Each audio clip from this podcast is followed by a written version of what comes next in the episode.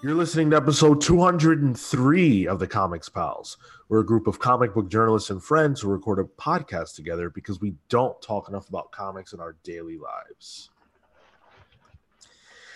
Uh, well, today we, we are absent, so let's see. We're, we're, we're down uh, Phil, Marco, and Cale, which leaves just Pete and I. But actually, we were lucky enough to pick up someone on the way here.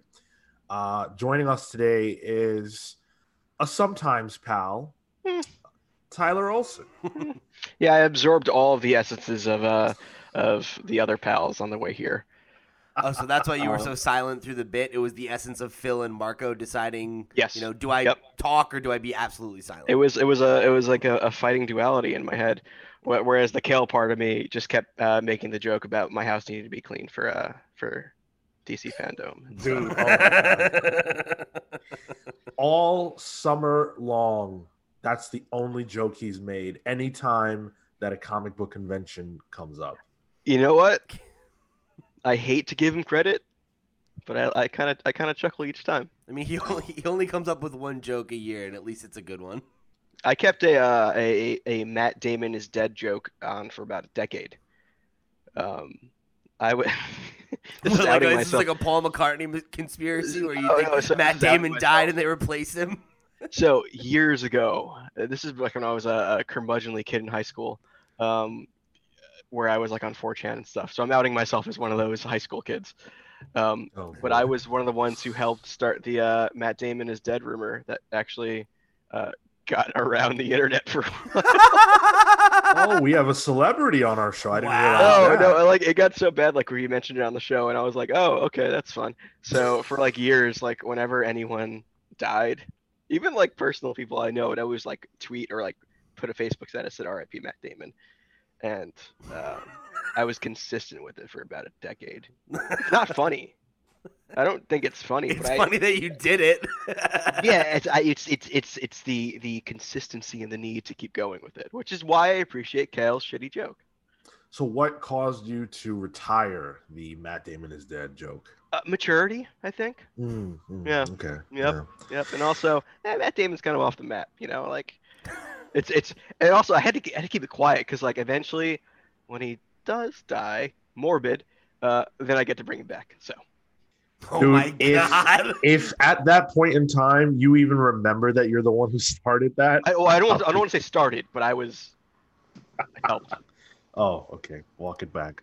Uh, Matt Damon's probably got about 30 years on that ticker, and if you I- still, no, you don't think so? I think uh, oh yeah no I think I will be alive hopefully, um, when that moment happens. Just because of an age difference, Matt. You if will. you're listening, Matt. Um, nothing, no ill will against you, Mr. Damon. Um, but uh, I would love to find out that Matt Damon listens to this show and he's just been really quiet about it. But now that we called him out, he's like, "It was you, you son of a bitch, Tyler." he comes through the Discord and starts shit. Whoops. Whoops. No, I, So- gave, I gave him more bits to talk about on Kimmel. You're welcome. You'll be about 60 at that point. Sure, I'll remember. Dude, if Yep. you're on whatever the new like Twitter is when we're 60, saying Hey, rip man, Matt we're getting Damon, it. We're getting it injected into ourselves with that 5G. probably. Yep, that's what it's gonna be. well, if anything, you know, Tyler will have to come back on the show then, and uh, you know, we'll have a Matt Damon memorial episode because I'm what sure- episode would it be? What it- let's let's Let's, uh, let's do some 30, Matt. 30 I ain't doing this when I'm 60. I'll tell you that right now. I'm I'm on the greener pastures, dude. You're I'm gonna retire. I'm 60. Yep. I'm retired. At that at that point, man, I got no I can't do it anymore. I'm gonna go to Comic Con and chase around in my wheelchair all the Jean Grey and Cheetah cosplayers. That's all I'm that's all I'll be able to do with that That's age. Sean's Wait, greener pasture. Confirmed. Sean into cat girls. Yes. No, listen, you know what's Is, crazy? wait, is Cheetah like the proto cat girl? I In, don't in know, our all right? culture, I have put It's like no it's thought like into the this. the Western cat girl. yes. I mean, I think Cheetah is an older Let's find out. character than most. out. It, uh, I'm. What is the first cat girl? I don't know the answers to this. I gotta think Inuyasha's up there with some that that cat girls, right? I don't know. This is what you this is what you get for putting me on the show, guys. Ugh, It's unfortunate. I haven't talked about cat girls in months. regrets. 1943. What confirmed first cat girl sighting? Maybe, maybe. You looked that up? Well, that's Cheetah. That's when Cheetah came Oh, out. okay. All right. Thank you for that. Uh, we, we've got lots to talk about today on the show. Uh, we're going to be talking about Brian Michael Bendis finally ending his run on Superman. Uh, some DC Generations news that uh, confirms that it's not as dead as we thought. Uh, we're going to be reviewing Marauders number 12, and at some point, DC Fandome is going to be starting during this during this show, and we will watch it. We've got a, we've got some things to talk about when it comes to that, and some announcements that actually leaked ahead of time, which is like ridiculous because you would think that they would want to keep something under wraps, but uh, yeah, it's not guess like they completely control this show uh, from top to bottom. And right. sure. I mean, to be Exactly. fair, w- wasn't it at the last minute last time they were like, ah, it's two days now. So yeah. Yeah. they don't seem Pretty like they're that on the ball. Well, ready to get some dome fandom later on. Some DC dome. oh god. Listen, man, this is not the long box. okay? Doesn't exist anymore. Doesn't exist. Did you guys um, get rid of like all the, the website and everything, or is that still up? Uh, I'm I'm moving everything to YouTube slowly. Um, it's just like uh, hosting fees or something I'm not doing anymore. Uh, I think I'm okay. Fair enough. Dude, hosting and server and like like like hosting like a podcast for like 200 plus episodes, eh, not that cheap. So We happen to know. Thankfully, there are I know. five I of bet. us. Yeah. Yep. Uh, we just dropped some bread on a secret project. Hurt the wallet, but you know, Uh, all for you guys. And speaking of you guys at home that are listening or wherever you are in the world, thank you so much for joining us. We are, of course, the Comics Pals, and you can find us all over the internet. If you want us on social media, we are at the Comics Pals. If you want to write into our show to talk to us, we are the Comics Pals at gmail.com. If you want us on YouTube, thank you for watching. Uh, you can make sure to leave us a comment, a like, subscribe to our channel, share this video with your friends. All of those things are free to do, and they help us out a lot more than they cost you. Make sure that you guys are checking out our most recent book club that we dropped, the Swamp Thing Book Club. I'm so That- surprised you guys finally did that. Like, Yeah. I, I think if you I thought it would be a running joke that you would always like blue balls uh, uh, Marco into like like oh yeah we'll do it we'll do it. 200 episodes. You know, at this point, like, Can only get so far with that, that guy. So yeah. we've kept some though, like that we kept that, we've kept Invincible, we've kept Civil War. Like those are Yeah, those are you you, t- you guys. I think yeah. yeah, we yeah, have and so just- many. haven't done 'em. Yeah, yeah. I mean, like, you gotta keep some cards in the deck. You know. Sure, sure, yeah, yeah. But like the long box, I I spent forever holding off on Civil War. And we eventually did it, but glad I at least did it before we stopped doing the show. But yeah, yeah. There's there's a lot of good stuff out there. I gotta I gotta go back and listen to that. I didn't I didn't get that one. I want to hear you guys talk know. about I- Civil I- War. I'll remember to upload it to YouTube. So oh, is it actually? Oh, it's off SoundCloud at this point. yeah, yeah, yeah. It's just those monthly fees. I'm like screw it. Um, Okay. So it's it's it's lost media until I have control. But like I can just like this is like I can like Walking Dead this situation. I can re-release things uh, in full color on YouTube and then get people to listen again. So yeah. yeah. Hey, dude, there could be a revival of interest, and maybe you'll have to bring the show back. Uh, mm, not with Matt. So done with it. He is so done.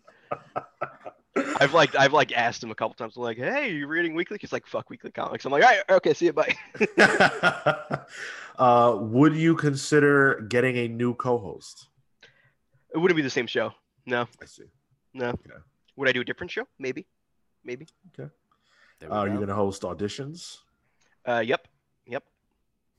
All right. Sean's have a- looking I just- for a vehicle out of this place. I just I'm gonna I'm gonna use this, I'm gonna I'm gonna have somebody like like do an audition and then like if I like it I'll press a button and the chair will just turn around and I'm like oh you have the voice. Sounds ah, fuck. I think that's that someone's doing that already. Yeah, there's a show called The Voice. Oh yeah, yeah. Okay. all right, Yeah. Maybe I can't do that then. Yeah, that was a complete rip. Yeah, but yeah. it's okay. Mm, I tried. Um, yeah. So, by the way, of course, uh, join our Discord server where there's always fun and hijinks going on. I think yesterday there was a Howard the Duck movie watch along. There I, was. I had nothing to do with. Like it wasn't like uh, there's some Howard the Duck shit here on my desk, and like this wasn't me. I didn't do this. I don't understand how you weren't central to that. Like that's your bag. Yeah, I I um uh I fall asleep during movies like now. I'm old. I don't know. I'm like it's just everything's on my couch now. Like I'm out. Feel that. I'm out. I'm out. Definitely feel that. Although I do recommend watching the Howard the Duck movie. It is a It bona is. fide classic. It is a, a children's movie with uh naked duck tits in it. So What? George Mhm. Lucas made it, dude. uh executive produced it, but it was his brainchild. I He believe. made. He made Yeah. it. He he Yeah, birthed yeah. it. That was a, a coke fueled idea from him. So So it's- I was gonna. Never mind. No, no, no, no. Do go on, Sean. Do go on.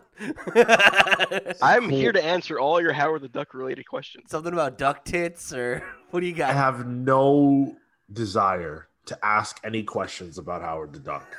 The fact that you even made us do a Howard the Duck book club, that was the Hey, very At first. least one person liked it, and I think it was just me. No, I liked it. nah, it was, it was it was cool. I enjoyed it. Um, I just want to make Sean sit through things that he doesn't want to watch.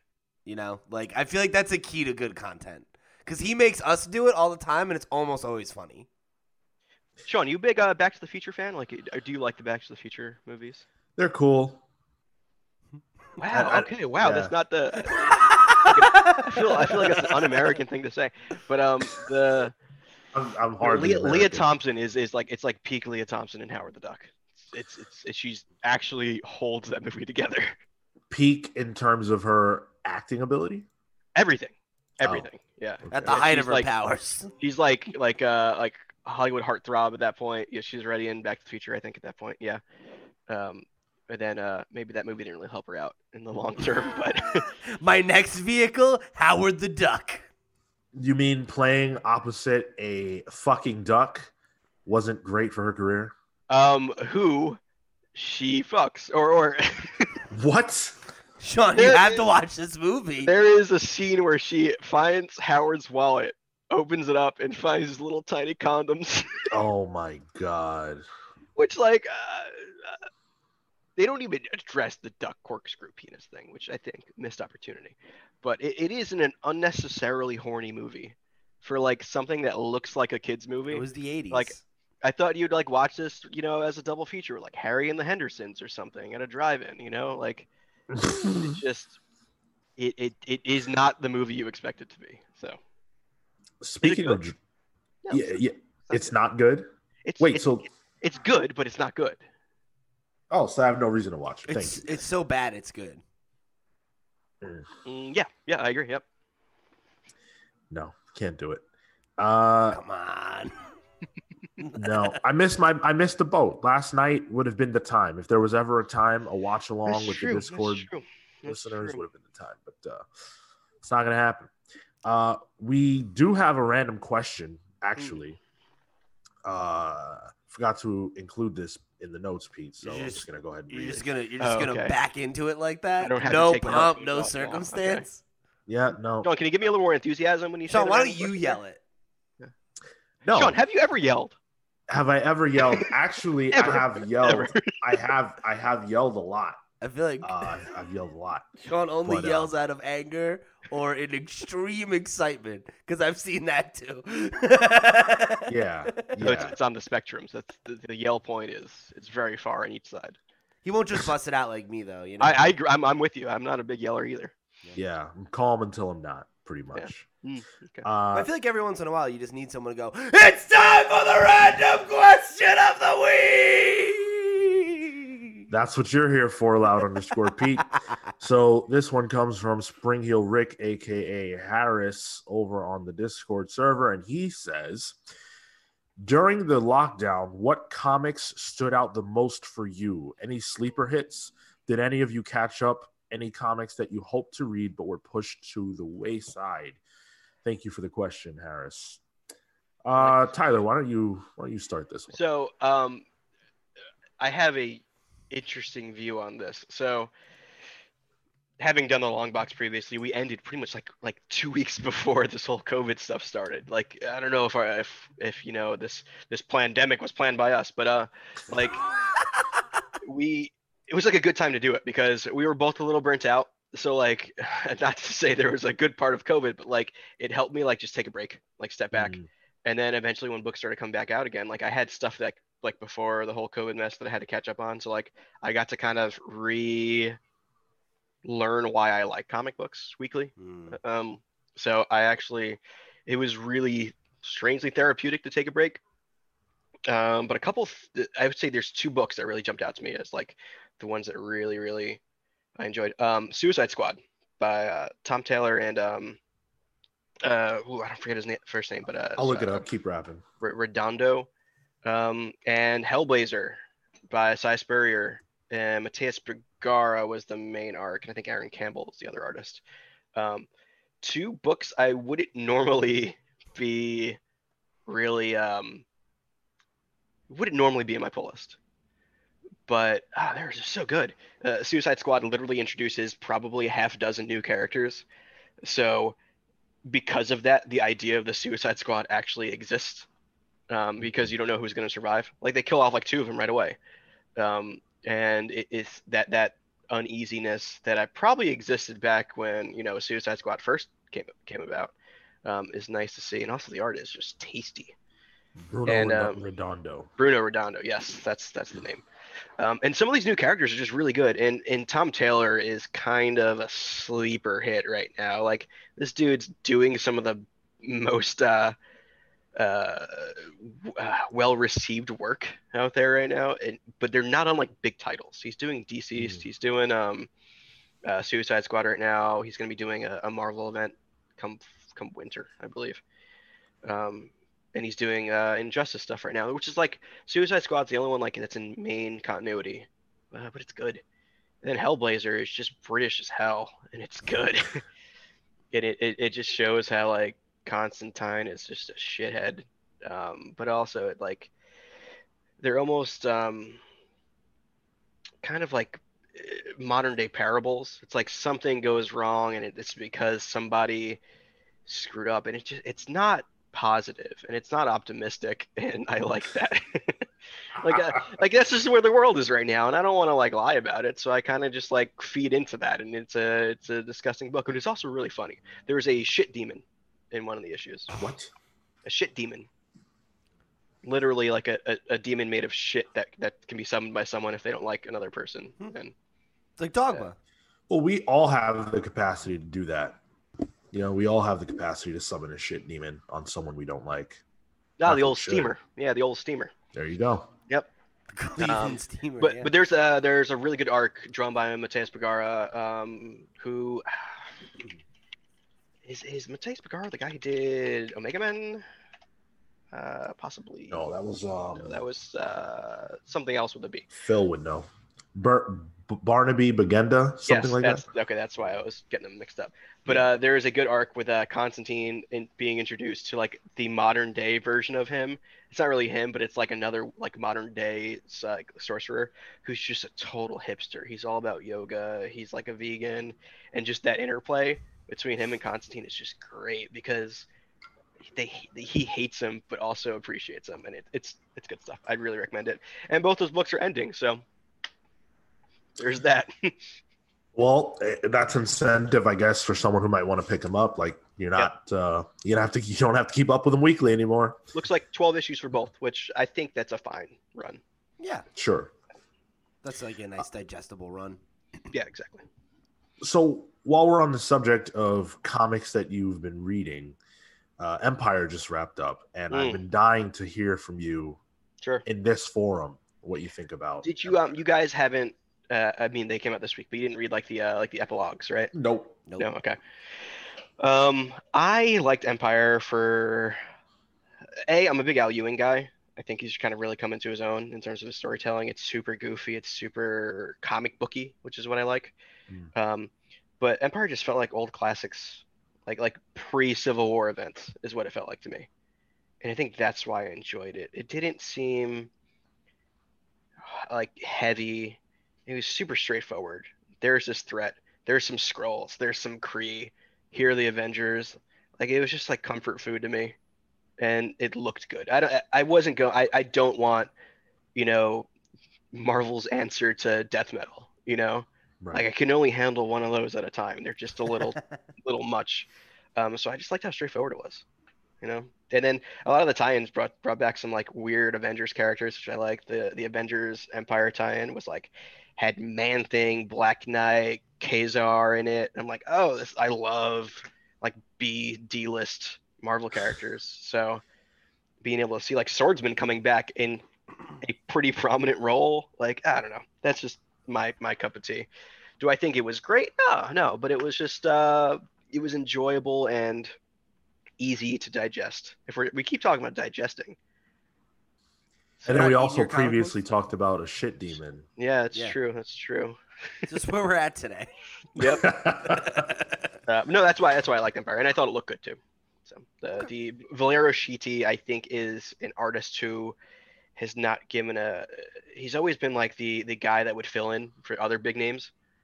Um, and I think the the work on this and what he's been doing at Fantastic Four is just showing like, no, this is just he's he's pretty good. This is probably one of your top guys, and you should realize that. So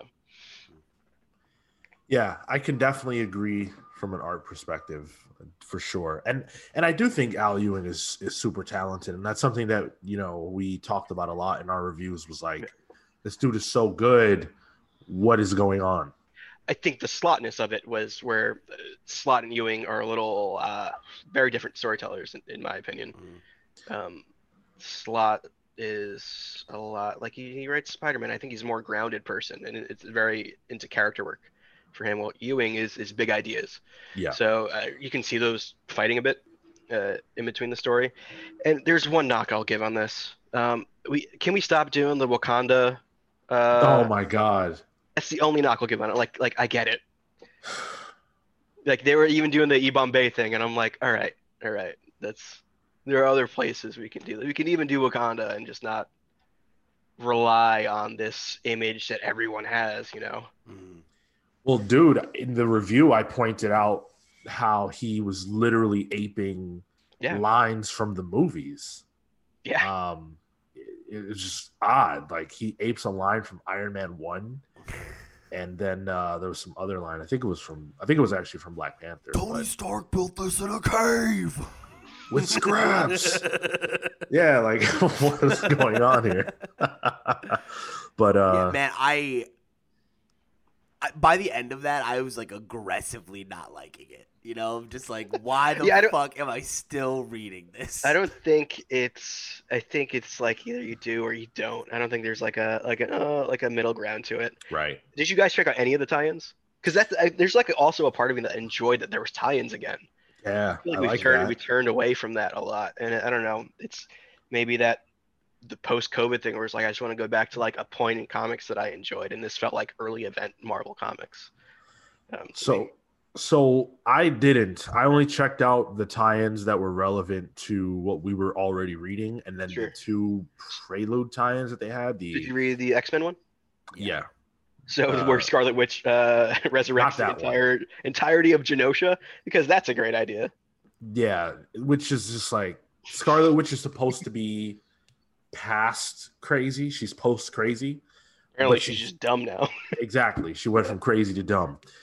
Uh, so my answer to your question ties into my answer to Harris's question, which is that uh, throughout the quarantine, I really, I really haven't uh, read a lot of comics that I didn't have to read for the show. Mm. Um, it, you know, I'm not a digital reader. I don't want to do that when I don't have to. Um, and I've, I've gone full digital too, which is like uh, not to interrupt you, but like almost like the opposite for me. wow, Yeah. Besides my trades, like I still have, you know, actual trades and stuff like that. I just don't have room for physical books. so that's it. You're you're done with physical Floppies, floppies. I'm done. I'm done. Wow. Yep. I haven't All bought a floppy in a long time for the same reason of just like, I, like I'm still um like the last time I went to a convention, I like picked up like you know stuff I was looking for for my collection, like Invincible, but yeah, just picking up like monthlies in the floppy form, it's just uh I've got too many long boxes, you know, and like I don't have room for more, you know, and like I'm in a like I have a decent sized place, but I'm living in a city, so like my space is limited. Yeah. Um, and it's just come to a point where if I want to keep the stuff I have, I can't get more. So it's like I either got to get rid of what I have to some degree, or just stop bringing stuff in. Mm. Yeah, I think that is an unfortunate reality that a lot of us do come to as readers. Uh, but for me, it's it's really just been a matter of Midtown was closed for a while, and I just never really got into the rhythm of ordering books and stuff. So, you know, reading digital when I have to and stuff, and I'm trying to get back to uh, regularly picking up the books again. Did you have Um, like a like a, r- a routine almost weekly? Yes, yeah, Like exact same time every day, every every week? Okay. big yeah, time yeah. big time and so this just this threw that all off Yeah. and um now i'm trying to find my way back to that but i have like a massive a massive massive backlog of books that i have to read Same. i just rarely found the inspiration to go back and do that It's daunting, especially physically seeing Mhm. that. Yeah Like I, I've been there. It's it's not easy. what ends up happening is every time I go to like read a book, I'm like, oh, this is so messy. Let me clean it. So I I reorganize the books, and then I don't read a book. So, So wait, yeah. so your relationship with physical comics has been just gotta tidy this up now. Uh, maybe I'll get to reading them. Dude, I I can totally relate to that though. Like I've gone through that, like especially um after convention season, like that would always be a thing where Yeah. I'd come home tired and like plop the books down and then be like, ah, like like actually literally if you're watching on YouTube, you can see right behind me here is like there's a stack of Invincible volumes that I bought recently. I mentioned on the show, and I think I did an unboxing on the. Those are like tomes of Invincible. yeah, it's literally like half of the run, and It's I like if somebody robs you, you I have the rest of it that I Oh. already had in that format on my bookshelf, but I don't have space on the bookshelf for the other half, so I have Mhm. to take all those apart. So it's like rather than actually reading any of them, like I wanted to Yeah. reread the Yeah. series, I'm like, ah, I gotta fucking take all my books apart and rearrange everything and get rid of some stuff maybe and you know it's Yeah. it becomes like a whole chore you Dur- know during Yeah. during quarantine, I moved, so like I have I had to just Wow. shove books in my bookshelf. I haven't organized it. Like I have two full like IKEA bookshelves full of trades and stuff. And like I'm looking at it, I'm like, ah, there's a Moon Knight on one shelf, and on and there's one on the other shelf, and like there's no organization right now, and like it's hard to. Oh, I just I see Sean wincing there. yeah. Uh, like, yeah, so it's like yeah, Tyler. it's like that's where that's where like it's it's been getting into me. But one thing digitally that I enjoy, especially with like this back catalog of stuff, is that with a physical one, it's daunting because you can see it.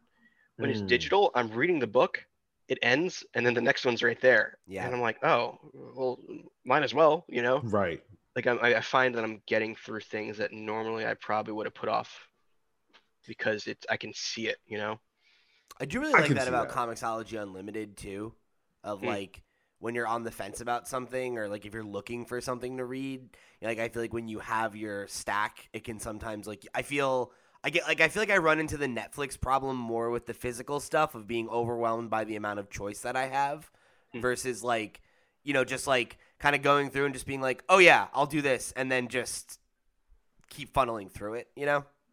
I don't know why I feel that way, but something about it is like it, it feels a little bit less messy, I guess, because it's not a physical object in front of Sure. me that I need to go through and you know. Outside of the weekly books, have you guys been reading any any like older stuff or not older stuff, but like trades or anything like that? That that was gonna be my answer to Harris's question. Is I'm in the same boat as Sean, where I haven't been reading much that isn't related to the show, but we've read a lot for the show recently, um, and I've enjoyed quite a bit of it. Uh, I think the two standouts for me during quarantine were probably Kill or Be Killed and Swamp Thing. Oh, uh, Kill Kill or Bill Be is Killed, so good. me. Yeah, Um, dude. that is one of my favorite books that we've read for the book club. Uh, I was really, really high on that book, and I remember um, going into it expecting that I would like it because you know knowing the the weight that that Sean had put behind it, saying that it was one of his favorite books, um, and knowing obviously the strength of the creative team. But like I remember reading the first issue and immediately being like drawn in and thinking I was gonna read one or two issues and then put it down and go eat dinner or something. And I remember sitting there and just being like, you know, and I got through like the first six in I think one sitting, something like that, you know, because it was just like captivating, and I I really really dug it for that reason. Um, and I think that's always the thing that comics struggle to do the most for me right away. Is there a lot of series that I love that are kind of a slow burn, you know? And I think it's hard to have an issue one that immediately establishes like what's going on, gives you stakes and and gets you to like feel like, "Oh, holy shit, I need to read the next one." You know? Mm. Um, and this book does that right away. It hits the ground running, and and like, at least for me, like it drew me right in. Um, Swamp Thing was definitely a book that was more of a slow burn, but it was a book Yeah. I felt really rewarded by for investing in it. And I had and I had to start that book like three times. I, I get that Yeah. because like I think it I think it takes like two or three issues to really get going, you know. Um, but once it finds its rhythm and like you get the vibe that it's trying to establish, you know, I um, I I just really fell in love with it, you know, and like and I felt like very, um. I don't know. I guess I guess like romanced by it. You know, like it has like a very like special quality to it that uh, that really uh, struck a chord with me for sure. So if you if you've missed either of those book clubs, I would highly recommend reading both of those books and going and giving those a listen because I think those are two of the best ones we've ever done, um, and two of the best books we've read. So yeah, I Two, two nice cheery books to read during the shit show. That no, N- probably not. but hey, just feed feed the pain, guys. Keep They're doing good though, you know. Well, if you want to, if you want a cheery book, go read Dark Nights Death Metal. That's that's cheery, right? I like that Mm. too. Yeah, cheery is the word I would use.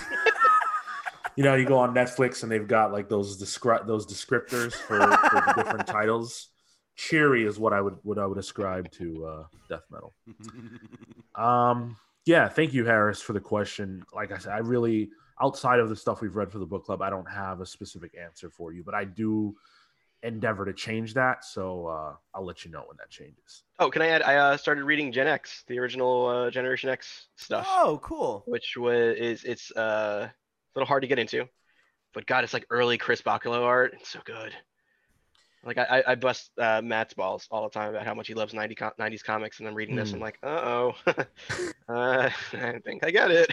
Uh, but like, no, that, that's something I got into. So I've heard a lot of praise for that. yeah, it's, I think the Hickman stuff has introduced me to like all these like characters like I know about, but like I don't really know. Like seeing like Monet and stuff, I'm like, okay, I need to know who these characters are. So that's what I Right. into that stuff. Yeah, that makes sense. Uh, let's uh, speaking of books we're reading, let's jump into the pals pulls. Uh, from Tyler, we've got Hellions number four. Yeah, have you guys checked out uh, Hellions at all? It's uh, it's it it was the unfortunate one of those books that had like issue one like the week or two before the, the COVID stuff happened. So yeah. uh, that it really did not help the momentum of it. Um, but it is the tried and true formula of taking a whole bunch of shit villains and putting them on a team that suckers me into any comic book. Ever Suicide Squad, Thunderbolts, you know, Sinister Six, like that's just my jam.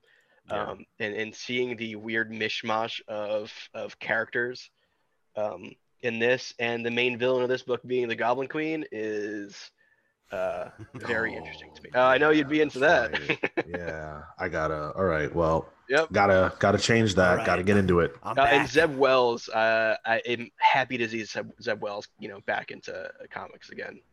Uh, it's been a while. Yeah, he- his was a name I used to see a lot, and then he fell off. yeah, do you, like do you mid, have mid some? 2000s. Yeah, Um, I don't know why he fell off, to be honest. I don't, I don't, like, I remember him, he had a big, uh, was it Avenging Spider-Man? It was like a big thing. oh yeah, Yep. I remember that. Like, it was like a good artist showcase, and he was writing Yep. that, and I enjoyed that. It was like, uh, it was like Marvel Toon one with Spider-Man. Um, and then since, and then after that, he just kind of disappeared.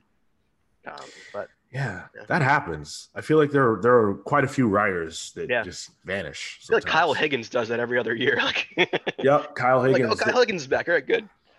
there was a guy who I felt like he was the chosen one, and then he just dipped. Is it Judd Winick. Not Judd Winick. I feel like that's another one where I was yeah, like, yeah. yeah. Uh, this would have been around the, the era of uh, I, I think he actually wrote it, the uh, Shadowland. Uh, Oh, oh, Marvel. Andy Diggle. Andy Diggle. Yeah, I Yeah. thought Andy Diggle was going to be the man, and then Shadowland happened. I feel like he was gone after that. Yeah, He He, did got a banished. he did a Thunderbolts run that I enjoyed He did. He wasn't he Um, after. Um, after uh, Ellis. yeah, wasn't he after Ellis? After Ellis, before um shoot, who was the one I really enjoy? Uh, I, I lost I lost the thread. But uh yeah, I enjoyed it. It brought uh Eric O'Grady into the mix and Ghost Yep. to Thunderbolts and like those are some good like well established Thunderbolts now. So Mm-hmm. Uh, and then you also chose Iron Man number one. Yeah, Iron Man number one um, by Christopher Cantwell. Uh, Cafu. It's I, I don't know if it's C A F U. It's probably not C A F U because it says F U at the end. Uh, and the color is by Frank D'Armata. Uh, so Christopher Cantwell was the showrunner of *Halt and Catch Fire*. Um, if you Google him, make sure you Google Christopher Cantwell writer.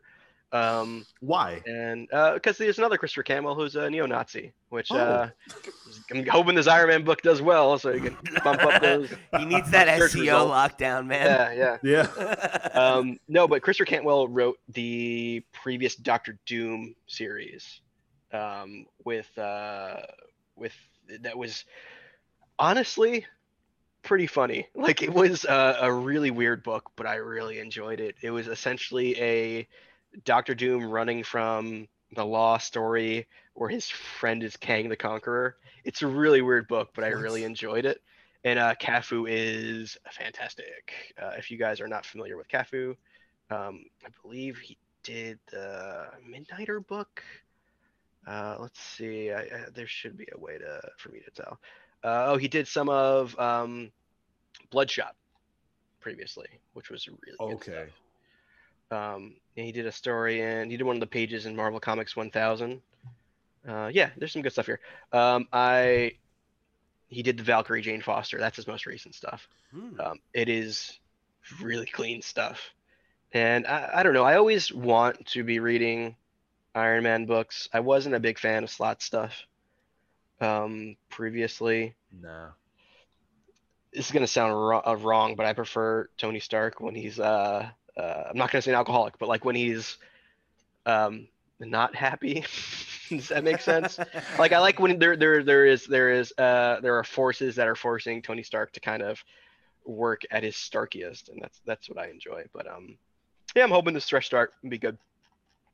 For me, the era, the initiative era of Tony Stark, and Dude. that, yeah, You can just say the initiative era, and then I'm like, yeah, man, that's dude. That that's the idea. It's you and me doing a podcast about Civil War and post Civil War Marvel. oh, That's- it's that's so that's like, dude, show. Marvel's the initiative, top five books of all time. Yeah, Under Yeah. underrated stuff. I'm a big Gauntlet guy, man. Big fan of Gauntlet. Gauntlet. Yeah, Trauma, uh, Cloud Nine. Oh, there's so many good characters in there.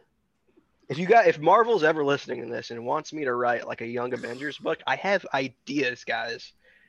Deep ideas here that would in, not include Hulkling. He's got his time to shine already. So just go write a successful television show sure, okay, yep. and then come back, and Marvel Uh-huh. will uh, roll out the red carpet. Okay, I have a script for a Fire, Globetrotters TV show, so let's go. That's not gonna work out, bro.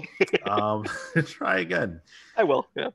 Uh, so Pete and I actually have the same pulls this week. We both chose Giant Size X Men Storm number one.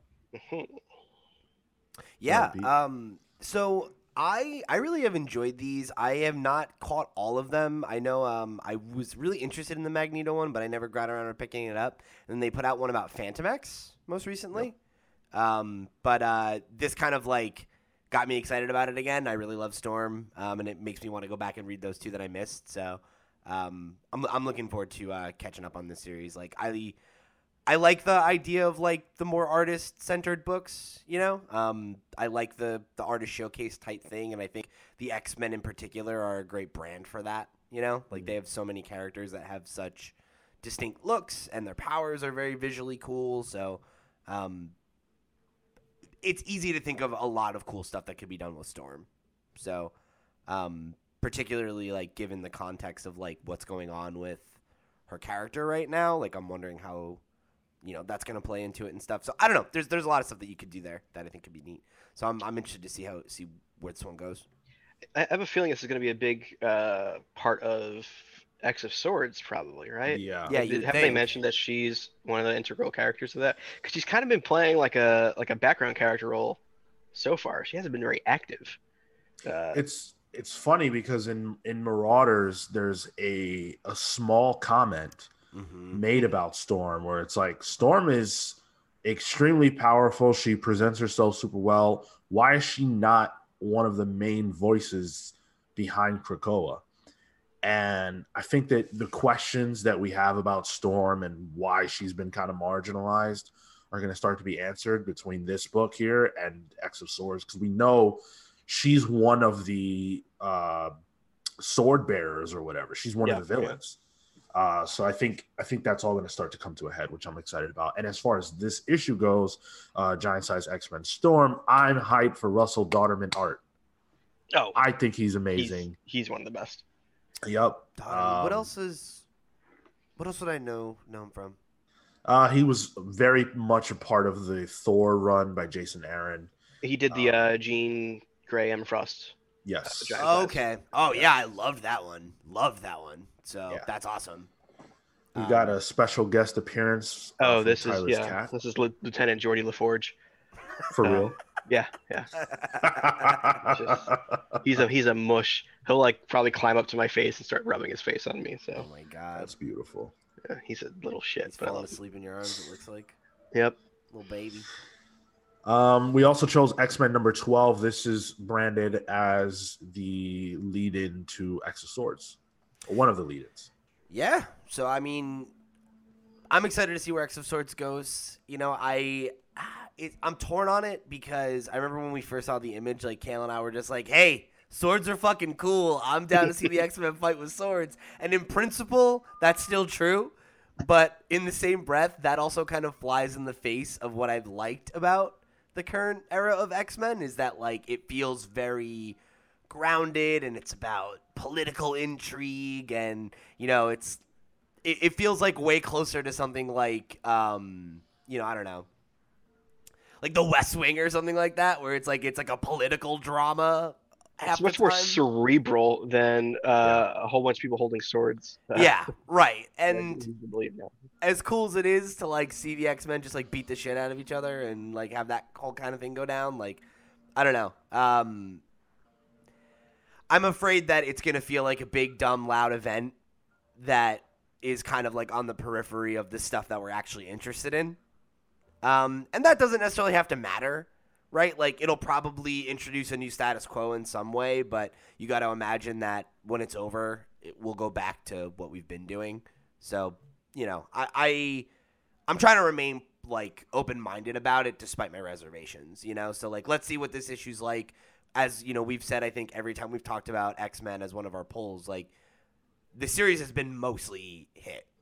There's like the odd issue that, you know, I think in the beginning that we were kind of like a little lukewarm about. We always bring up the the old ladies. but uh, Oh, uh, what the octogenarians? yeah, the right? octogenarians. Oh my Horde, horticulture. Yeah. Uh, yeah, yeah, yeah. but uh, I think I think particularly the last several, you know, the last five six issues have been really really good. Um, so I, I'm at the point where like Hickman and the people, you know, his compatriots in this have um, earned a lot of rope from me. So like, you know, I'm ready to see them prove to me why this is a cool idea, or you know, or not. I guess.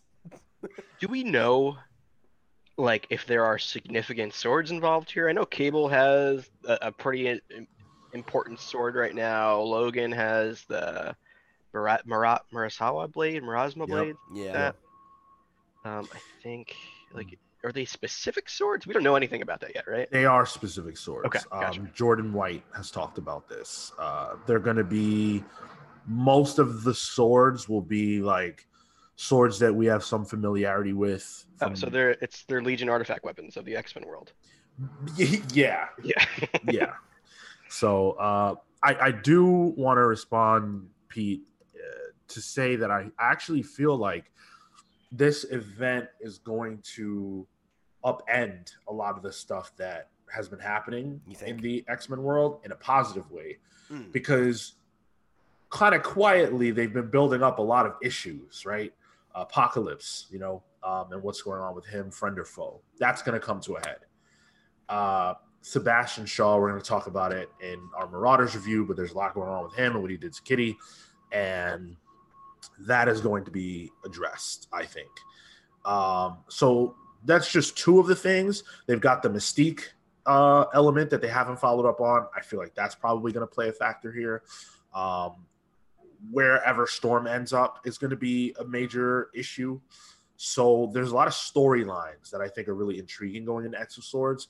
And knowing Jonathan Hickman, he's not the type of writer to just serve up a "Hey, here's the X Men with swords, have a blast." You're right. type of event. So I'm really excited now to see what type of machinations they've got ready. Sean, you say that about about Hickman, but then the the Empire X Men tie-in, which I think was co-written by Hickman, was literally plants versus zombies. That's true. That's true. so he can do dumb stuff. He can. like, I, I mean, I mean that in a in a in a a, a Yeah. very positive way. Though. Yeah, yeah, Yeah. but I think like to to your point, that was him writing something that was the part of someone else's story Sure. I, I versus get a story that he is orchestrating and like laying threads for now. And like, you know, we've read what two Hickman events on the book club, I think. yeah.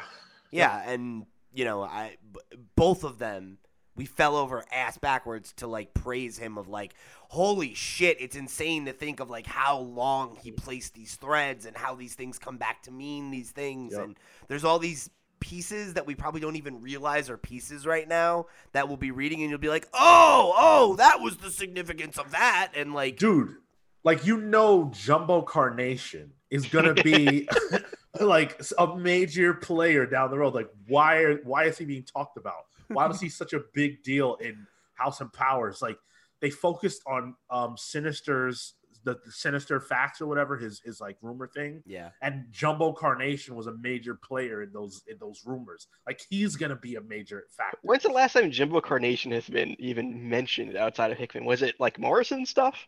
Yeah, yeah. That's what's so like cool that's about this time too. Is like they're bringing back everything. You know, like, Yep. um, well, and it's interesting too because like there's also like you brought up all those threads. Think of how many other threads there are that haven't been pulled on in a while either. Like there's the I forget the name of the kid who was in.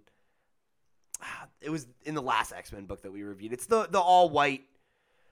Uh, Oh yeah, yeah, yeah. mutant yeah. from the other island who's like also another species and like that's a whole wrinkle we don't even know the ramifications of totally yet and you know um i had another one at the, uh, on the tip of my tongue just before but i forget it but that the fact that there are other ones that i can forget and like whatever speaks to what we're talking about right, Right. of how many pieces are on the board that mean something um that they can just like oh here like here's here's this Yeah. here's this play now, and it's like, oh, all right, fuck, like, Moira MacTaggert.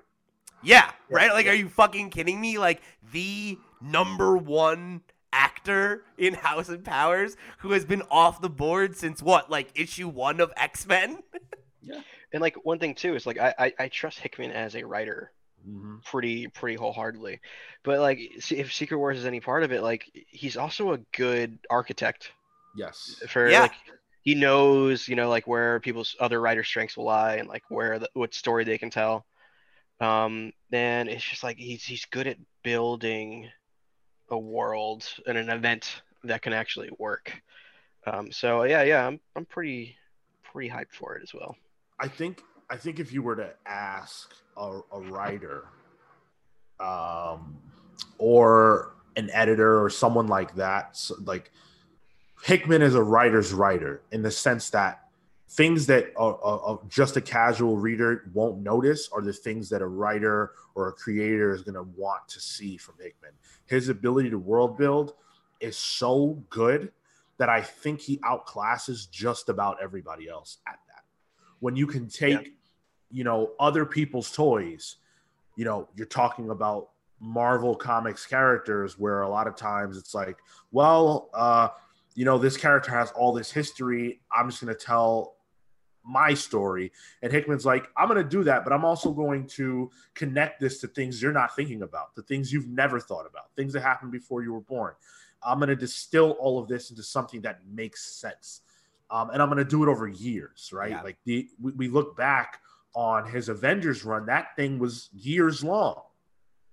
Um, and things that started with issue one played into the last issue. So I just love that ability he has. Very good with the payoffs, Yep. I find, which I find a lot of uh, writers, cough Bendis, cough, um, have issues with. to uh to the point that, that you just made there too sean i i want to back that up by adding that i think one of the strengths of hickman as a as a writer of of events and and bigger you know like what what even like talking about the whole house of x stuff that's been going on right like he's really good at taking a reader and like making their familiarity with the pieces not a problem you know? And i think like the fact that marco has been able to enjoy these events is a testament to that. Like how hmm. many has he come into where he's like he doesn't know 90% of the characters? And hickman's able to like speak to their history and make them feel authentic to what you as a seasoned reader know about them but also write them in a way that if you don't have that relationship to them if they're a new character to you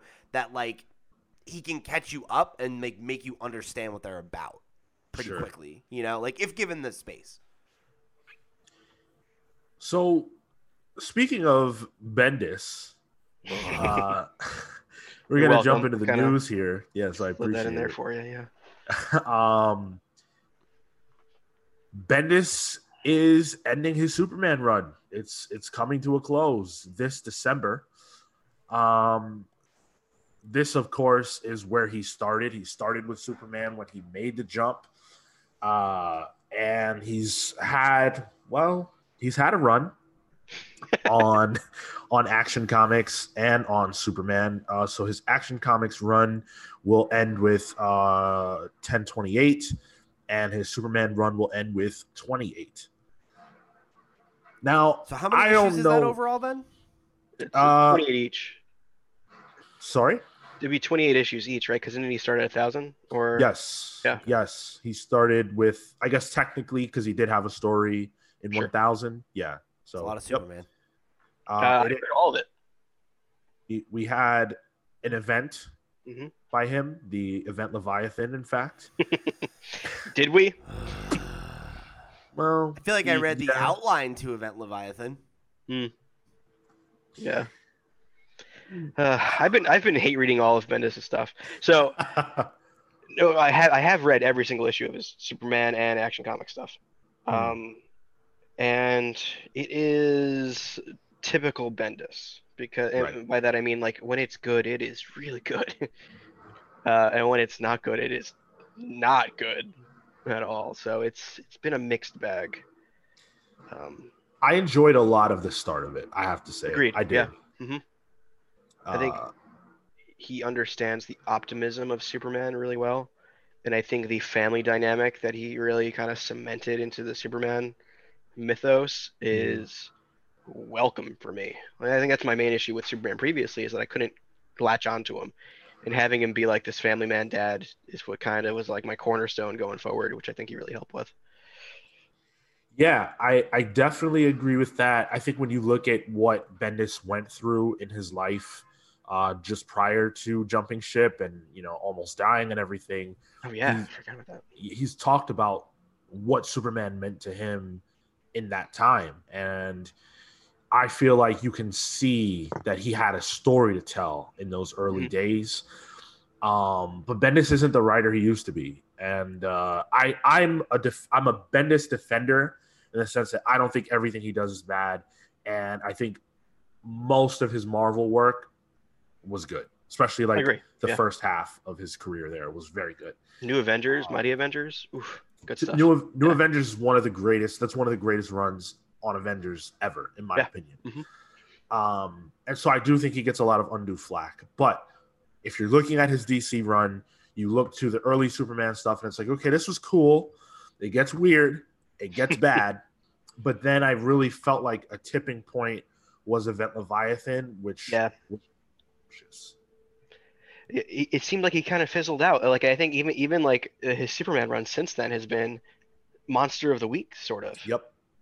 And like like there was this there was this Doctor Fate arc that just happened, and I could not tell you the villain's name, you know. and and he's introducing another another villain that almost looks identical to that same villain he just had in the previous thing. But then there there are still glimmers in in the work for me. Like like throughout that dumb Doctor Fate arc, there's a therapy session between Doctor Fate and Clark about how he, he's he's come out as you know as Clark Kent, and Right. like that's that's the Bendis I like when he can kind of get to the person uh, in a story. Um, but yeah, I, I agree. Ever since Event Leviathan, I felt like uh, he, he set up all these pieces and didn't know where he put them all. And Yeah. kind of fizzled out for me. So Where do you where do you see Bendis going next? Batman. I do. Yeah, I see. Um, uh, Tynion stuff will probably be around over at that point. Tom King's doing Batman, Catwoman. Um, we know uh, John Ridley is going to be doing that side Batman thing. Yep. But we really don't know where the main Batman stuff will be. Um, and I think it's probably Bendis. And I'm going to say this. Pretty excited. If How do you it, if it is that. If it is that. How do you feel, Pete? Um, I, I don't. It's tough because like when when Bendis first came on Superman, I was uh that was an unfortunate turn of phrase. When Bendis was first on, I didn't even hear it. You just ruined it I really did. when Bendis first came on the scene to write Superman, I should say, I guess. Um, I I kind of like made fun of Phil for being so overtly negative about it, and you know, like I'm. I don't know. I'm with you, Sean. Where like I I don't inherently look at Bendis as bad, but like to your point, like it, a lot of the stuff he writes over the last couple years has been, I think, hit or miss is is being, you know, friendly, um, to say because he's got a, a lot of missteps. But um, I I liked. I remember like the first few things that we read from it, and it wasn't until the book actually like I think it was the prelude event that I, I really enjoyed. And then when we got Man to the, that Steel. actual first arc with um that generic ass bad guy whose name I can't remember who looked like Rogol Zaar. Ye- sure. Yeah, Yeah. there you go. Ragu. So, yeah, that was what I remember calling Yeah. him Ragu. He's yeah, and he just is like the most generic looking like villain kind of character, and it's oh he's a big bad alien, he's stronger than whoever. Okay, got it, great. And it, to that at at that point, like it lost me because it just felt like stale, you know, and it's at the point now where it's like okay, the idea of him moving off the book is potentially exciting to me because like I I've found over the last couple years of like doing this show and being exposed to more Superman that I really like Superman um, when he's written by the right writer, you know, and um, like I think of we did that Superman highlight special earlier this year, Yeah. and like how much you know uh, Superman smashes the Klan. That's one of the the books I read this year that I enjoyed the most.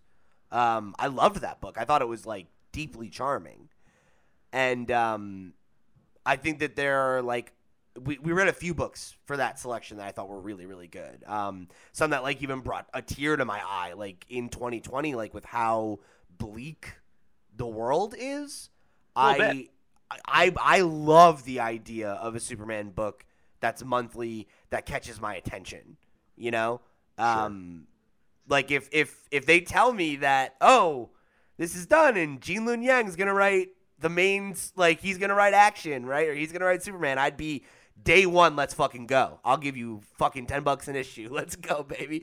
Um, but so He's writing Shang Chi. If you're interested, in I know I am. We talked about that last week. Yeah. I'm definitely gonna pick that up. Um, because he's he's a writer I really really appreciate, and I, that that idea is exciting to me. The the thing that I think is like worrying is the well, where does where does Bendis go next then?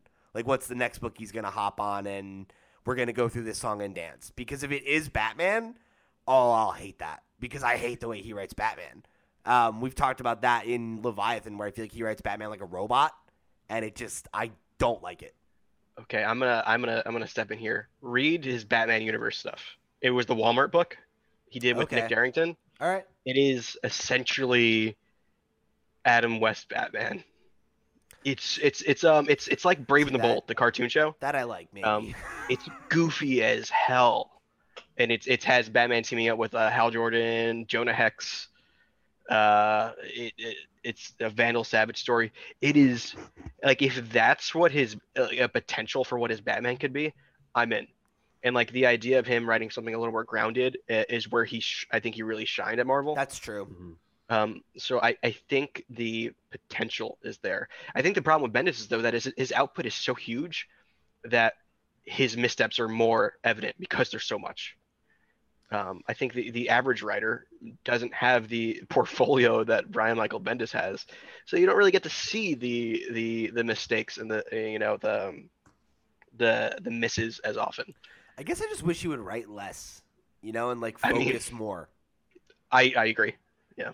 Because I, when you know you guys who are reading more of his stuff now than I am, like have both expressed that where it's like you know when he hits, he hits, Mhm. and then we know he's capable of doing good stuff. Um, You know, like I, I've made no bones about it. Like Ultimate Spider-Man was a book that like got me back into comics. You know, like I know that Bendis can hit when he hits, but I don't think that anybody can do their best work if they're doing like so so much like that you know like i would much rather him like if superman was the passion project was the thing like just write that just do that you know He's, he's essentially writing the entire Superman line outside of Supergirl right like- now. don't just do one book do one book and do it great Don't.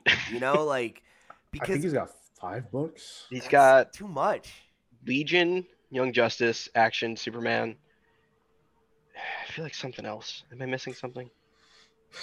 Uh, doesn't he have Pearl? Um, Uh, I Oh, think those are on hiatus. okay. Um, I yeah. why I mean, he. I mean, if he, if his Superman sub's ending in December, he's obviously writing something else currently. So, Yeah. um, yeah, I don't know. I, I don't think I'd mind seeing him on like a Flash book either. I think there's stuff there that could work.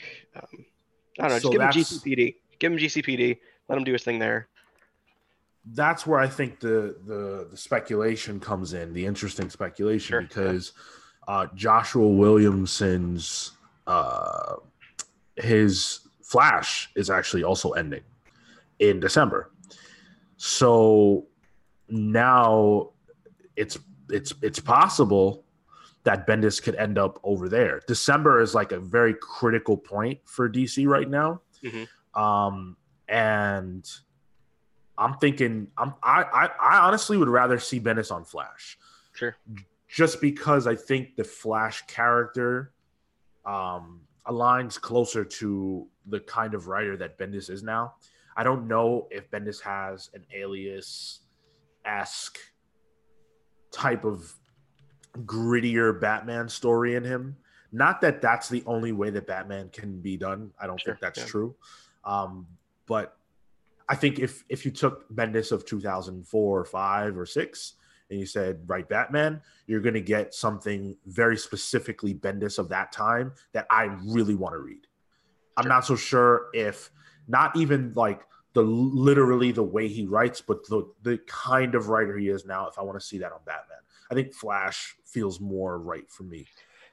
in, in terms of media, I think Flash is is poised to be like I don't think there's a trinity anymore. I think there's like a like a, a quartet. Is that four? I don't know. Yeah, Like it's just- like Flash in the in the movies is going to be big. Flashpoint's going to be a, a real kind of turning point for them. And also Mhm. in terms of like TV show, like Flash is big. So uh, if they can kind of put their big writer on a Flash book, uh, it could be good.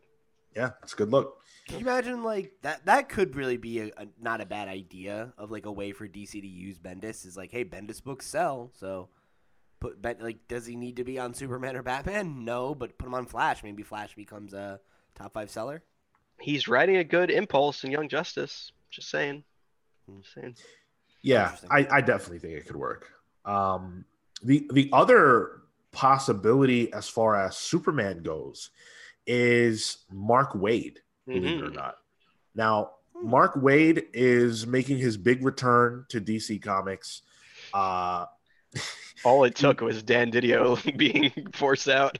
exactly, exactly. Um, he's got a story in uh, Death Metal, uh, Lost Stories of DC Universe. Mark Waid's going to be involved in that. So Bob Harras and Dan Didio being gone, and then literally, like within what six months, we've Yeah. got the return of Mark Waid. and the talks had to have been like literally as soon as it happened. Exactly. Like in terms of the timeline, yeah. Exactly. Uh, so th- they have a long history of beef. Uh, notoriously, Bob Harras left Marvel, and when he left Marvel, Mark Waid had some very, very unfriendly things to say about him. Then, of course, he became the editor in chief at DC Comics. Um, Do you think so, Dan Didio disliked Mark Waid or Dick Grayson more? I'm gonna go with Dick Grayson. Yeah, he, he fucking hated him. yeah, I'm gonna go with Dick Grayson. Um, so for the longest, the one book that Mark Waid wanted more than any other book was to get to write Superman. Um, and he got the book and then was fired within literally days. Um, Damn. which felt like an fu especially because paul levitz had denied him that book and told him he told it was like a mandate he would never get to write superman. Um, and so now that all of those players are gone i think now's the time where mark waid's going to get to get his superman run that he's wanted for the longest. Mark waid being a super talent um, if this is a book he's been dying to work on i feel like that hits And, and Superman Birthright was written by Mark Waid. He hasn't been able to write the actual book properly. I was gonna say that's what I was just yeah. looking up right now. Is like, Yeah. what has he But it, ever like- written Superman before? Birthright, uh, with art by Leinil Yu, so it's good looking. Um, is is I think one of the ones that everyone talks about, like, oh, I need a good Superman book to read. Like that's one of the ones that jumps out to most people. I think uh, Matt, I think it's his favorite Superman story. You know, outside of like All Star Superman, I think Birthright's the next one that I hear when Mhm. when I'm asked for like a good Superman story. So Yeah, I mean, could be good. Damn it, I said it. to uh yeah, to what to what I was just talking about before, right? Like I would love a good Superman book. So if he is like hungry to write Superman and has been for a long time, like yeah, let's go. yeah Like I'm- Mark Waid is definitely capable of stuff that really connects with me. So i'm in for sure How how soon until uh Superman gets his Clark Kent uh secret identity back? without question before the end of 2021 when we do our predictions that will definitely be up there. I say it happens. Yeah, I think you're Um, probably right. yeah. So let's move forward uh in announcements that dc should have saved for the Fandome. Uh the first one up we have the Bat- batman catwoman release date so we have known about this book for a while. It was announced by DC uh, in 2019, which feels like a million years ago at this point, and we knew that um, it would feature the Phantasm, and that was kind of the big thing. Yeah, yeah. Uh, this book is going to be the official, official end to Tom King's run on Batman, which, you know, was that the way that ended was a little weird um, in terms of the behind the scenes political stuff that went Yeah, down yeah. to, to cause that end. Yeah. Um, now, it now his end for that run will take place in a 12 issue uh, Black Label series, which is the format that seems to work best for Tom. Um, so that's cool. It got pushed back because they wanted Clay Mann to do the whole run. Clay Mann is arguably the best artist at DC, maybe the best in comics, He's up there for sure. Big Clay Mann fan, huh? Love him. I think he's brilliant. That was the best part of Heroes in Crisis by a country mile. Definitely. Yeah. Uh, which has been retconned by Joshua Williamson already. So Speak to that. um, it turns out uh, Eobard Thawne has this uh, Speed Force power. So spoiler for the most recent Flash issue, but he has a Speed Force power where he can talk to other people in the Speed Force and like through like hypnosis. and he's the one who like told Wally like, "Oh, they'll never believe you. You have to cover this up." So there's, and he was also the one causing the Wally and uh, Barry to fight. So less than a year. Is it, has it been less than a year? Yeah, Yeah, Yeah. right. It's a quick retcon, but yeah. unbelievable. I mean, it wasn't so good. bad. So good I- looking. it, it yeah it was it was good looking um and i guess you know whatever for the retcon. Um so we know now that we're getting this book on december 1st so not too long to wait anymore although it feels like it's been a million years. The real headline here i think is we know because one of the biggest questions was well okay the phantasm but that character doesn't exist in comics. So what version of this character are we getting yeah, and uh, we do know now that we are getting Andrea Beaumont from the Phantasm Hmm. movie. Yep. Uh, so that's pretty interesting. Uh, we got a description from DC about the book, and they said there's the past when the bat and the cat first fell in love. Did they meet on the street or was it on a boat? Rooftops, ramparts, and gargoyles, and over 80 years of fans that have read their comics and they're only witnesses. There's the distant future where after a long and happy marriage bruce wayne has passed away. Selina kyle decides to settle an old score without having to worry about the batman objecting. Catwoman is serving a very cold dish revenge. And in the present bruce and selina's union is threatened by the arrival of one of batman's past flings andrea beaumont aka phantasm Beaumont's return calls into question how each character chooses to operate in their costume and personal lives, and any move by Phantasm could change the fate of Bruce and Selina's future. So that's what we know now about that. Uh, I think it's interesting to label her as a past fling. Um, if they're going with the original origin for the character, I would say she was more than that. I'm assuming Yeah. they're going to be changing that up. Well, it sounds like it's going to be like the ex-girlfriend showing how Bruce wronged her, and this is her poten- it's Selina's potential future. You know, like uh, Interesting. which yeah. that makes sense. I mean, you lose the the big twist unless there's a different twist that's up, you know, Tom King's sleeve. Um, that really was like the the major part of Mask of the Phantasm. Right.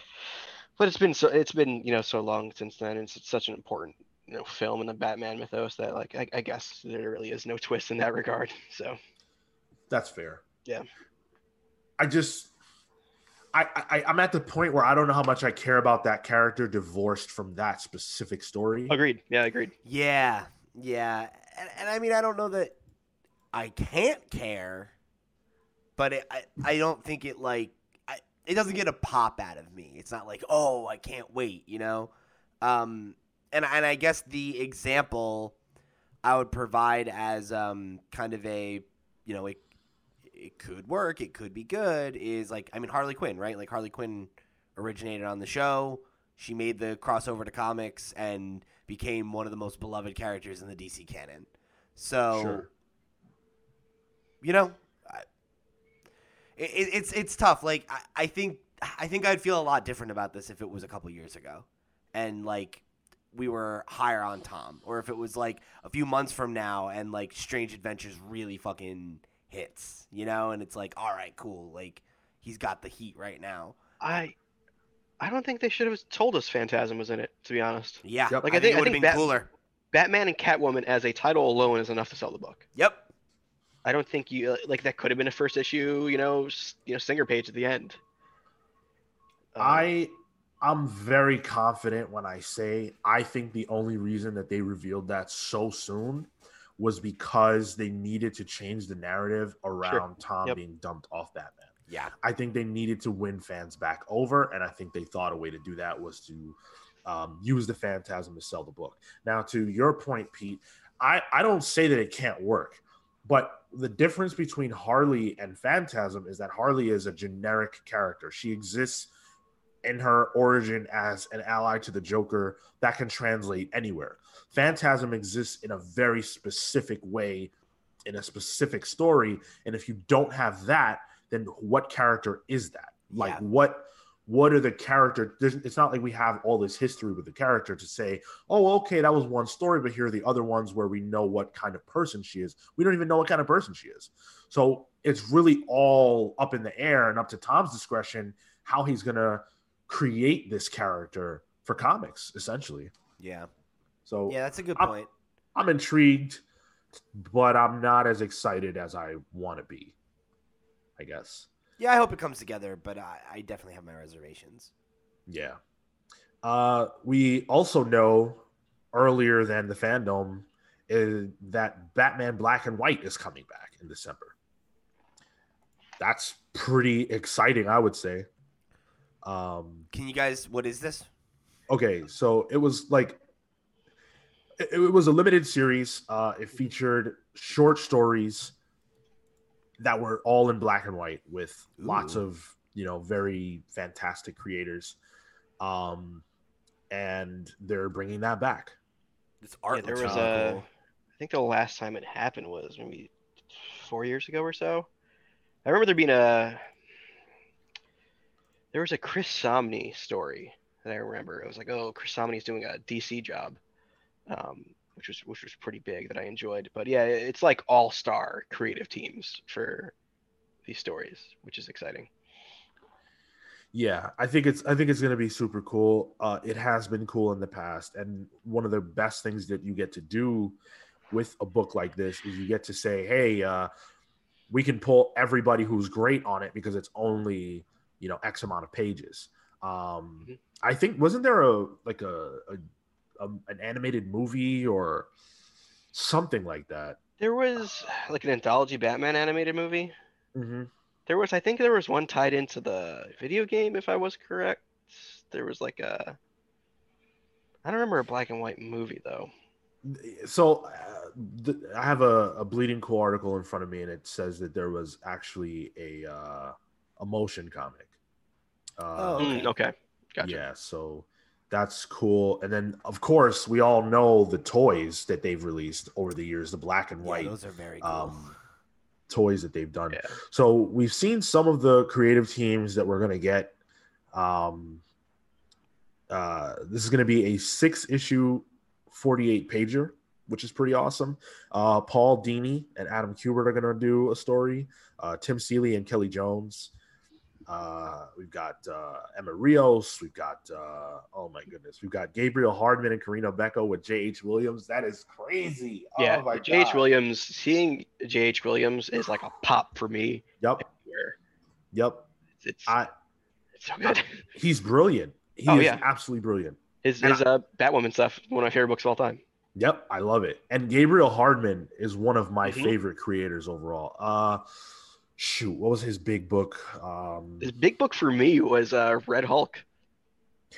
Wow. Yeah, I loved that book.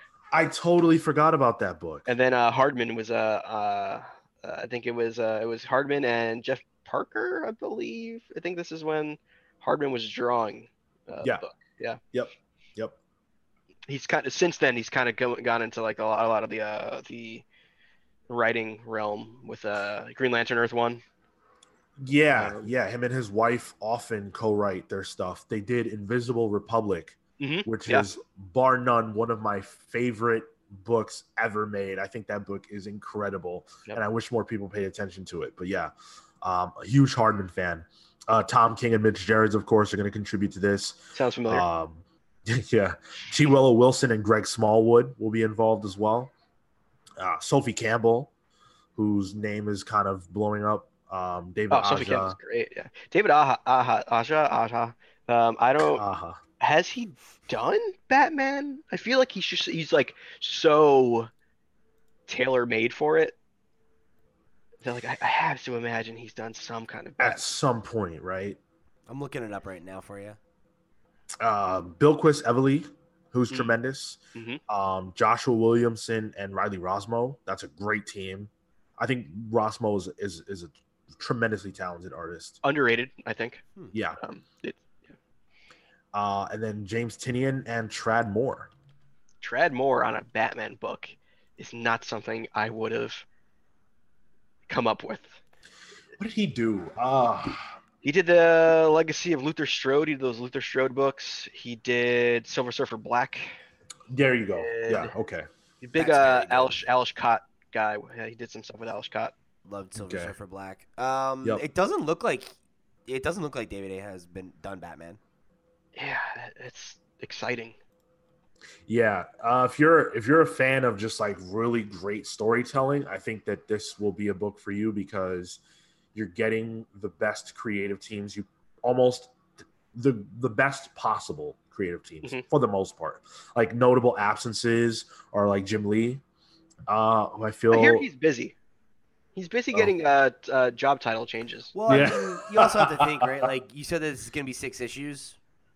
Mhm. It it does say and many more, Yeah. so it's possible that like maybe Jim's gonna do a cover, you know, or something like that. I think that. they locked him in the Fandome. I don't know if he's uh he- He's not he's out of there work still. anymore. he'll definitely I guarantee he'll do a cover. Speaking of the Fandome, it's literally starting now. Uh, so that's pretty cool. If you refresh your browser, if you've got it open, uh, you can choose any of the verses. So this is actually really, really cool. You want Um, to share your screen? Yeah, I think I think I can do that now and uh, and give you guys a look, look at all these into verses. the Fandome. Then I don't. I don't need to click around. Yeah, yeah. Um, So here we go, jumping into the Fandome. We've got the Watch verse, we've got the Insider verse, the U verse, the Kids verse, Hall of Heroes, and Fun verse. What's speaking to you guys? What do you want to see? Let's watch these roller coaster. No, uh, I just I don't know what what's what. Uh, Hall of Heroes I think was God, the, this like one of it's the so big. stuff. Hold on, I'm trying to like fix the screen real quick. Sorry, YouTubers. so I think Hall of. Heroes okay. is replaying or allows you to watch on demand the The first movie stuff from Okay. uh from part one. I believe that's what it is. Let's click it and find out. Uh yeah, yeah, so it looks like all that stuff. So yeah. one thing that really jumps out to me, and in that it's not a news thing at all, but there is a uh, in the Watchverse section. There's a, a League of One, the Dwayne McDuffie story, which hmm, looks to be a documentary on Dwayne McDuffie, which is very interesting to me. Um, that's pretty cool. I- I- this is almost like what DC Universe should have been. Right? Exactly. Mul- Exactly. multimedia uh, look at DC Comics as a property as a whole. Huh. what an Yeah. idea, right? Yeah, seriously. yeah, this is pretty cool. Uh, there's there's uh, let's see, a Legend of Tomorrow panel. Who cares? Um, there's There- a uh, Black Lightning Burger? panel. I I think that's just a, I think that's just a commercial for the uh, the, the chain restaurant in the Arrowverse. Um, there is a reintroducing Nubia, the Black Amazonian Queen panel, which I think um, they've previously announced a Nubia um, YA graphic novel coming out. Oh, Um, so That's interesting. DC's been like under the radar, killing it with the YA market. So seeing them kind of like doubling down even even further, is pretty nice. There's some expansion of DC's Watchmen universe panel. Oh Oh, no. boy, and Tom King front and center. That sounds like the one that piss off the CG incels. Um, DC's Death Metal Metalverse tour. Okay, Watchmen. Unmasked. That's interesting. Is that the whole point of Watchmen? Uh, yeah. So I mean, I, I'm I'm way less interested, believe it or not, in the ability to watch whatever I want than I was when I was forced to watch what they were showing me through the feed. I do believe that. Um, I I agree. Uh, wait, go down real quick. Yep. That that's what I want. Static Shock episode screening. Let's just watch Static Shock for the rest of the show. I don't even feel like we need to talk about the rest of the news. This Oh, that's be- pretty cool. This just became a Static Shock watch along podcast. Hmm. Don't have it loading for some reason. What the Thanks, hell, Fandome. man? Gotta be be. Too gotta many be people superhero. in the dome. Yeah, there's probably too many people in the dome. Let's see if uh, I love the idea that works. everybody just wants to watch that, so like that everyone's trying to watch it and flood. Uh, there looks to be a, like a creating heroes: the life and art of Jim Lee's like documentary, which Damn. that that is interesting, especially if they getting get a into the 502 here. can't get in. Yeah, can't get into anything. Wow, All right, that's a well, bummer. uh, we'll return to that a little bit later on. We'll Yeah, check I'm, that get, I'm out. getting the same thing too. Okay. Yeah, it's probably just packed right now. And. Um, well, oh well. Thanks, DC. Uh, speaking of DC, and again, more things you would think they would have saved to announce until the uh, Fandome. We know more about what's going to happen with 5G. So of course, you Yeah, guys have Sean, to we know it's spreading the coronavirus and it's going to tap into our minds. Bill Gates is uh, giving us that 5G. That 5G Rona. Mm-hmm. And track us. Um, Guys, I'm going to be uh, protesting this pizza spot later if you guys want to meet up. Down. No masks allowed. Yeah, Not, all right. not well, being controlled like that. I I have asthma, so I'm gonna have to. Okay, all right. Well, yeah. Ha- Asthma's a liberal ploy, Sean. I don't need asthma. I have all these fake cards that say I have pre-existing conditions. I don't need to wear a mask. also, Sean, don't you know that if you have asthma, you can't wear a mask because of the oxygen oxygen degradation? You will die. oh, that's true. That is true. Yeah. Anyone ever like you ever walk away from somebody and they like they they look at you and like they look at your butt and they go like, "Oh, you got that ass, ma?" No. No. Okay. All right. That's a, that's a pickup line that you should never use. I don't, don't understand how we got there, but thanks for the advice. Pickup line advice from Tyler Olson. For three guys that are in uh, long-term cr- committed relationships. Right? yeah, we certainly no, but that proves we clearly know how to pick up women, right? yeah, that's what I used. I used asthma. Just have all right, all right. Dating tip number one: have an asthma attack. You know? Worked for me. Um, Wait. Okay. No. I'm just I'm just imagining Sean really have an having an asthma asthma attack. He No. doesn't have his inhaler, and Rebecca has to like fireman carry him to like back to where's. if there's one way to like have a like real intense experience together, it's a near-death experience. Very that's very Yeah, that's true. Wait, Let's erotic? Trying to think, have I had any near death experiences in my nine years? Um, no, close, close. I've been pretty sick, so Mm. she's had to care me care, care for me through those. So I think you know it increases the. It's erotic, like Pete said. Um, we're trying to talk about five G. Don't know how we got on that subject. Uh, psh, that's why Tyler's Bill here, Gates- you never Bill, know. Bill Gates needs to track us and put us together. Uh, so of course 5G was supposed to say bye bye to all the old heroes in the DCU. It was gonna like address the fact that they are actually old and kind of phase them out and introduce us to a whole new wave of heroes or people who are currently heroes who would go on to um, take the mantle of you know someone like Batman or Superman or Wonder Woman. Uh, Luke Fox, of course up tomorrow. yeah, Luke Fox was supposed to become Batman, and we now know that that's going to happen in you know a, a black label book that will not be in continuity. But uh, we have learned about a book called Generations Shattered. This is going to be very very interesting because it claims to be bringing back the quote unquote original Batman. Old uh, Undertaker gloves, Batman. Undertaker. What the fuck? Word, the pink, the the purple gloves Yeah. the Undertaker Yeah. used to rock back in the day. Yep.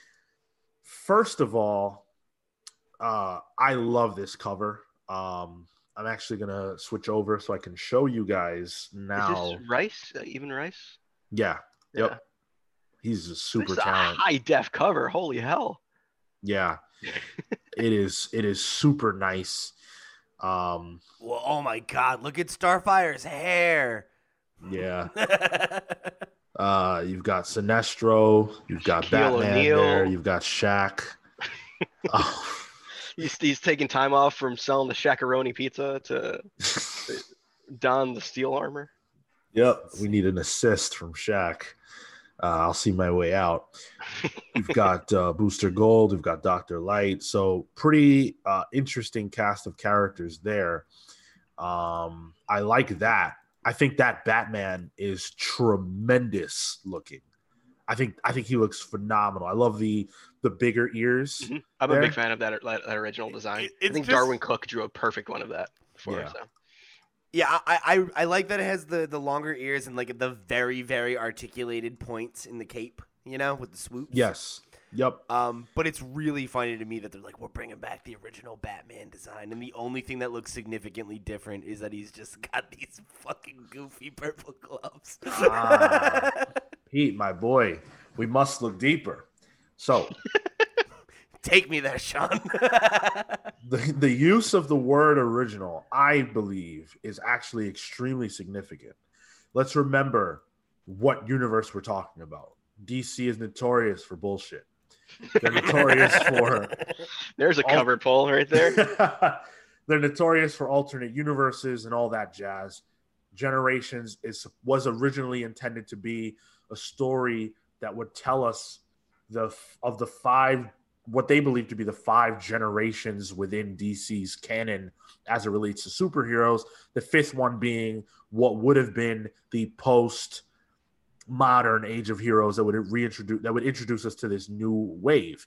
So my belief is that something within the generation storytelling that we're still getting is going to suggest that the Batman Bruce Wayne that currently exists is not the same one who originally existed at the dawn of heroes in generation 1 or 2 of 5G. Somewhere in there that Batman got taken out of our continuity and we were introduced to a new Bruce Wayne slash Batman. Hmm. So, almost in a way, that the mantle isn't necessarily a mantle, but it's a mantle of an archetype that keeps getting re- reused throughout the multiverse. Interesting. Kind of goes back to Grant Morrison's idea of uh, the superheroes as gods, sort of thing. Mhm. How it's being rewritten. Yeah, it's very Um, interesting. I, I don't I don't have like a strong feeling about that either either way. It, it's just like a it's more of a thing that I feel like is like tough to wrap my head around almost. Like what is what does that actually mean? AKA every crisis ever. yeah, right because isn't uh, couldn't you make the argument that that's always been true, right? That the Bruce Wayne of the golden age that's Earth 1 Batman, right? Um, I don't know. But if does does DC know at this point? I don't know. if you're right, then that's still that still makes this correct in that this would be the reintroduction of the you know original Earth One Batman. Yes, right.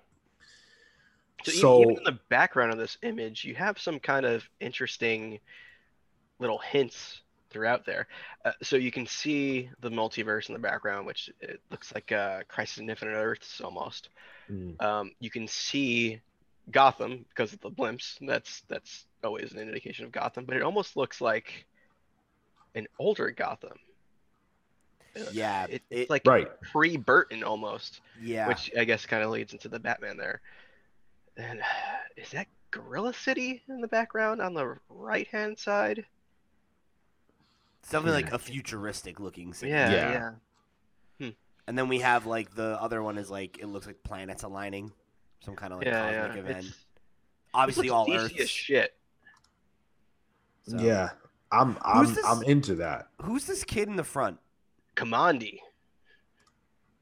I don't know anything about Kamandi. I know that. Oh, name. Kamandi's great. So Kamandi is the the last boy of, on Earth. It's a very Kirby thing, um, where it's it's pretty much the the eventuality of the DC universe is that everything's destroyed. Humanity is pretty much gone, but Hmm. animals have kind of regrown into humanoids in a way, and Kamandi is the last boy left. And yeah, Interesting. the threat Okay. to some of them. It's kind of usually its own standalone thing, but a lot like throughout DC, they've always alluded to like this is still always the end result. And then who's the who's the lady behind Booster? The lady behind Booster. Oh, that's uh Doctor Light. Yeah, Okay. not the not the creepy one. right. Yeah. Yeah. Um so another wrinkle in the discussion about the original Batman comes from Detective Comics 1027, which will be out in a few days, um, September 15th. And this is the solicit. The story pits Batman against a would be gang of museum vandals led by Calendar Man.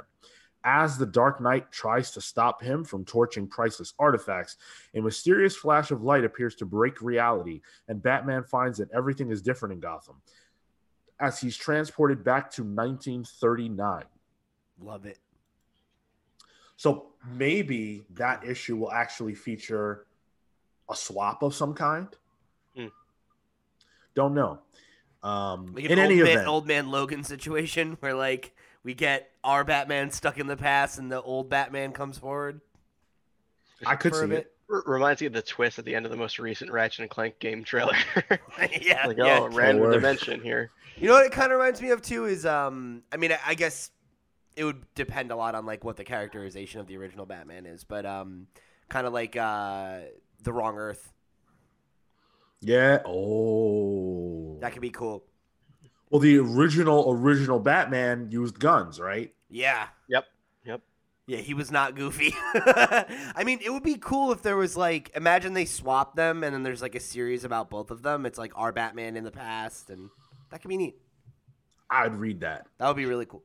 So the the creative team for Generation Shattered number one is interesting. Speak to it. Uh, it- it's uh, Dan Jurgens, Robert Venditti, and Andy Schmidt writing with uh, art by a, a pretty pretty who's who of, of artists. Uh, Ivan Reis, Bryan Hitch, Kevin Nowlan, Aaron Lopresti, Fernando Pasarin, and Paul Pelletier. I think that's the way to pronounce that.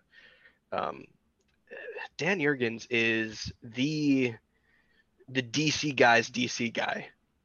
Yes. um like like if there's anyone who can understand the inner workings of the multiverse it, outside of the grant morrison way of understanding it but like like on an on, on paper like dc history guy like dan jurgens is the guy for that um Making him a good pick for this. agreed agreed and, and robert venditti is just uh, this is like a, a maybe a wrestling term but he's like a reliable hand at dc Yeah. like uh, he's never out he's never you know top guy but he's always consistently good i feel like guy made a hawkman book good like like that's it's impressive Andy Schmidt, for me, is the outlier just Yeah, because yeah. he doesn't do a lot anymore, at least not mainstream stuff that I've seen. Mm. And to have him working on something that is allegedly going to be important, it strikes me a little bit odd. But uh, all right. Um, do you guys think that generations? We know that 5G is most likely not happening anymore. Sure. But the concepts of it, the generations tagline of it, do you guys think that DC is going to be weaving that in further? Or is this just like, hey, this stuff was already done? Uh, it was already in the works. We might as well use some of it. I feel I like I feel like it definitely de- depends on how successful what they do have is. Like if it comes out and because to your point, right? If if this like you know um, this Lucius Fox as Batman book, right? Like this was their way to pivot that plan. Uh, if that comes out and it hits and it's really popular, then you know I I think you might see them weave some of those elements into the mainline stuff because I feel like that's how this stuff works, really. You know, it's like look at Miles, right? Like Miles was in a bubble until that bubble, you know, wasn't oh, okay. It doesn't make sense to keep this going anymore. Well, this is a super popular character, so we're gonna weave him into what's already like you know going on. Uh, Right. Here, here's my thing though, like especially with the, all the the leadership changes at DC, I- I don't think that this is the risk they're going to take. I think that's why we're getting that in the side thing. Mm-hmm. But know, that's the I thing just- is, if it if it becomes popular, then it's sure. not a risk anymore, right? Then it's just taking something that you established through unconventional means and making it conventional. Sure. Yeah. I, I just think doing this, uh, at, at, at least the the the leaked original plans were to do this in the main series for each book. Right. No, that's not flying. No, I don't think That's that'll not- ever yeah. happen. that's not flying from a risk standpoint from from upper management at, at DC or Warner Brothers or AT and T at this point, um, and that's not flying from a stand standpoint, like a, a fan standpoint. Um, if that that makes sense. Yeah, I think if anything, if if this book hits or whatever, they'll either keep it going as its own series for as Sure. long as that has juice, and maybe at another date you roll Yeah. him back into the main you know the main line at some point. But then I think it's just you have another Batman book rather than oh this is Batman. Yeah, which they are not uh, against for sure. Yeah, it's like how you can have a Miles Morales book and a Peter Parker book, and guess what? They Mhm. both sell a lot of copies. So Yep. why wouldn't you do that if you could? We all know DC loves putting out Batman books. So, okay, you guys answered that question. Here's my last question. Do you guys think that DC still cares about the elements of 5G that we're supposed to address? Not address, but like establish a timeline and establish the who, what, when, where, and why of every generation that they deem a generation within DC? Do you think that there's still a desire to do that? Probably not. A- At least not to the same extent, right? Like they might still touch on those elements. Like obviously, this book seems to be kind of nodding at that stuff. Um, so maybe, but not in a way that, not in the way that it seems like they were going to, where it was really going to be like a crisis level shakeup of like what we understand things to be. Um, I think to Tyler's point right now, it just doesn't really seem like that's what they're interested in doing. I feel like if anything, they're gonna use this as an opportunity to like do some goofy shit like this and then see what sticks. Yeah, I, I imagine a lot of digital first series spinning off of this. Yeah. Um, Yeah. It's just uh, my thing is that like I don't think any comic book publisher should worry about solidifying their history like that.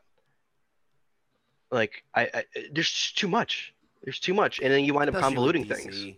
They've Yeah, like especially DC. They've, they've- tried it so many times. yeah, like and you know, and I remember like when I was like writing for CBR, that was like uh when I was like really first starting to learn like about the intricacies of the lore of the DC universe, and it's so hard to explain. You know, like I like not to say that like Marvel and you know any any universe that goes on this long is going to get convoluted, but like I feel like it's way easier to explain um the kind of like uh what's what's the word they use for it? Like the the stretching timeline of of, of the Marvel Uh, universe. the sliding, I think it's the sliding timeline. Sli- yeah, whatever. You get what I mean. Where it's like Yeah, Peter Parker can have gone to college in the 70s or whatever, but he's only like in his 30s. It's whatever, right? Sure. Like um that I think is is easier to explain on paper than like being like, okay, so yeah. D- DC Comics start in 1938, and then all the Golden Age stuff. That's Earth One, but then there's Earth Two, and it's the Silver Age stuff, mm-hmm. and then it, like, and it's all real, but like some of it is retcon, and some of it isn't, and some of it interacts, and some of it doesn't, and then you have like the current DC timeline where like the Golden Age characters exist, and they're like old, some of them aren't as old, and it's like it it do, it doesn't make sense. Is is the reality, and I think that it's cool when it all makes sense, but you've gotten to a point where you've hit the button so many times, and you've done so many like half reboots, and you know like it's gotten to a place where it's weird and messy, and I think you need to either just let it be weird and messy Mhm. or actually hit the reset button and establish a new status quo and move forward from that, which is like what I feel like Marvel tried to do with um uh what was it? The one from a couple years ago where it was when Ultimate all got new, all eliminated. different. Oh, Uh, um, Secret War. Wasn't it Secret was it just Secret War or was it Secret Wars? Oh, the event Secret Wars. Yeah, yeah, yeah. that one where it was like, all right, like we're Yeah. gonna make all the pieces smash together in a big event, and then we're gonna reshuffle things the way we want them to work moving forward. And sure, everything that happened before happened, and it's it's in continuity, but like it all comes together to a funnel and then reopens up.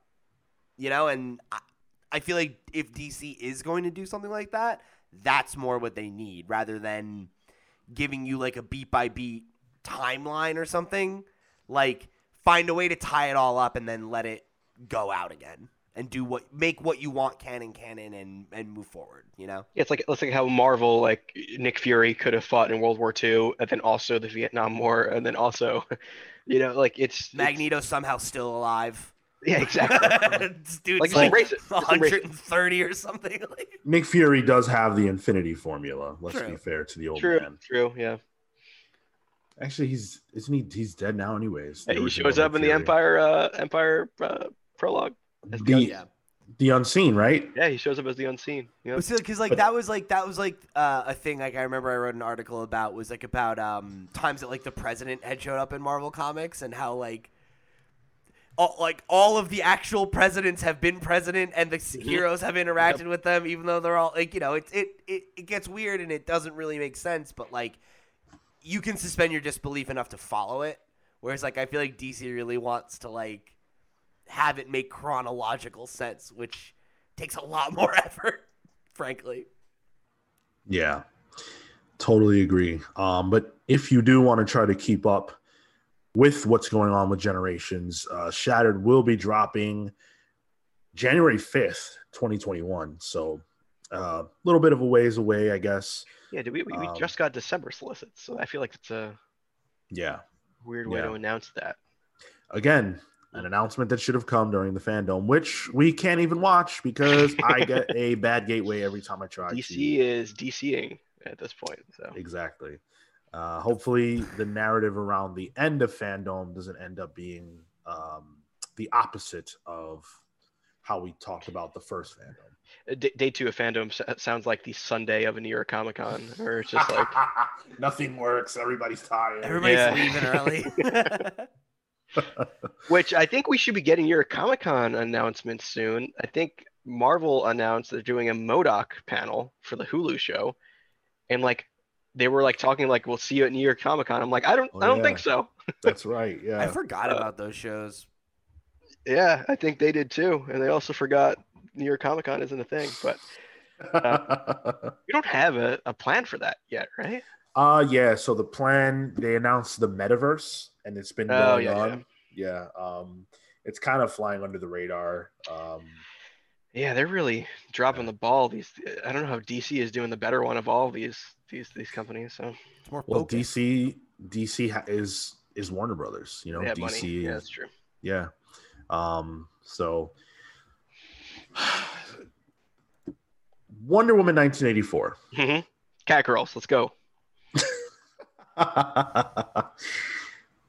um movie supposed to have been out we could have seen it it'd be out on dvd by now i think blu-ray I, I like Um, seeing the already um, washed out movie posters for Wonder Wonder Woman 1984 at like movie theaters. I'm like, it's not even out yet, and this this this poster is already dead. Like, that's hilarious it's it's weird. it it has a new release date That it has a new release date so it's now going to be coming out on december 25th aka christmas Sure, Jan. great day to release a movie. Um, but that's not the news story here. The news story is that Wonder Woman now officially has changed its release date more times than New Mutants. Does that make Wonder Woman 1984 the new mut- the new New Mutants? I think so in Hmm. terms of memes. Yeah. I mean, Hopefully, may- hopefully it's better. maybe right now it does, but it's like it's changed it more times in a way smaller window, right? Like Yeah. New Mutants. I remember we talked about this. I think on episode 200 of like I'm pretty sure New Mutants was announced when we started the show, and it just came out. And also, the Wonder Woman delays are understandable. Like, Yeah. there is a concrete reason that I can see. Where New Mutants is getting delayed for like, oh, I don't know. we might reshoot half the Well, movie. uh, uh, let's be fair. New Mutants had the unfortunate Yeah. reality of being the last Fox movie and then kind of being shuffled around once the changeover happened, uh, which Dark Phoenix didn't have to deal with as much. right. Um, boy, oh boy, am I losing steam on Wonder Woman. I don't know. Like I, I Yeah. wish they would just let it be.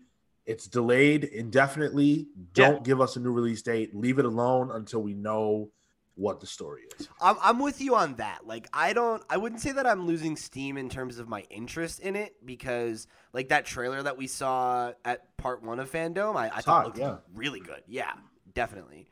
Um so I'm I'm in for that.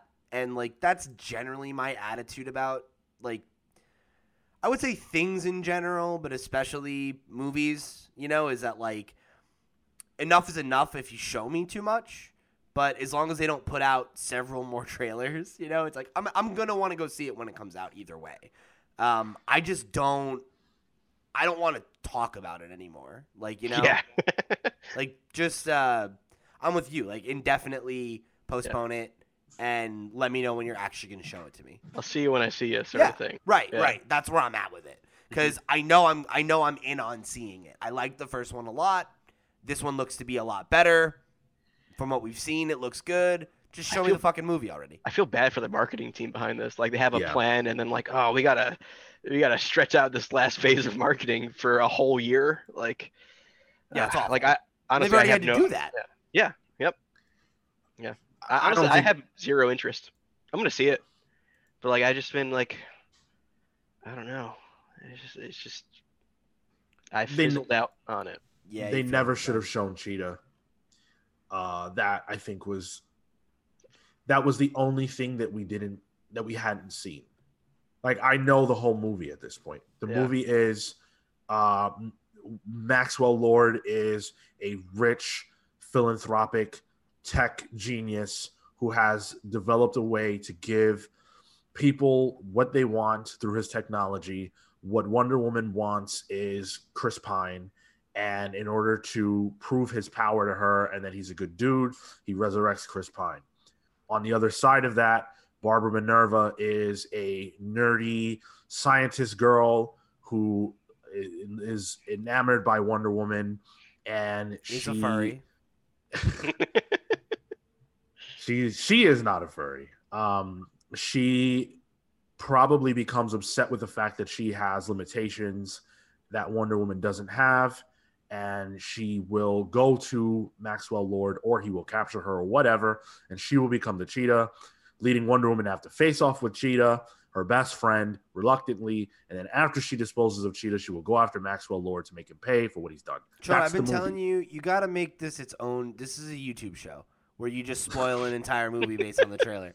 Because you do it it every out, time, yeah. and it's Yeah. not as good in an audio format. You gotta like get you a pointer and stuff.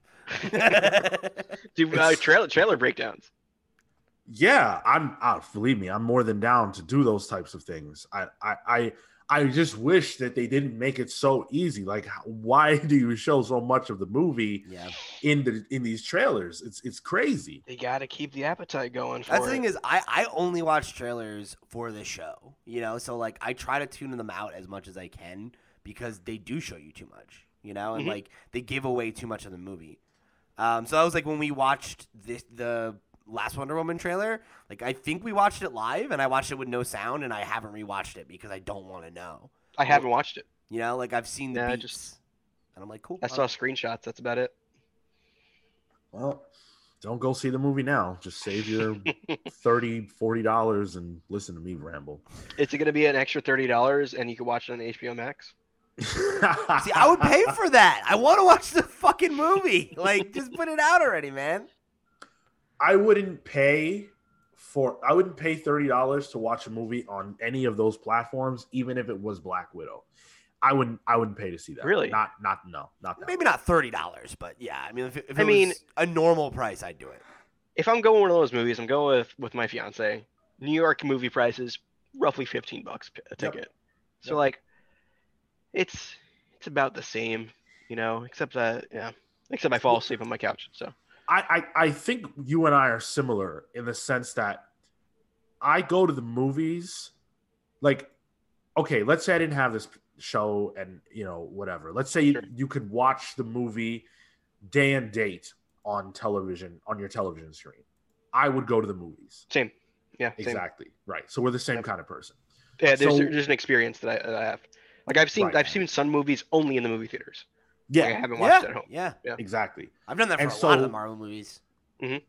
the way that I rationalize the price of a movie is that I'm paying for the experience. Yep. So Like a I'm gonna. Yep. I'm not gonna pay a premium price to just watch it in my house. There's no way I'll never do it because I'm, I'm not gonna get that same experience. And then what? Um, am I gonna have an opportunity to watch this in theaters down the road?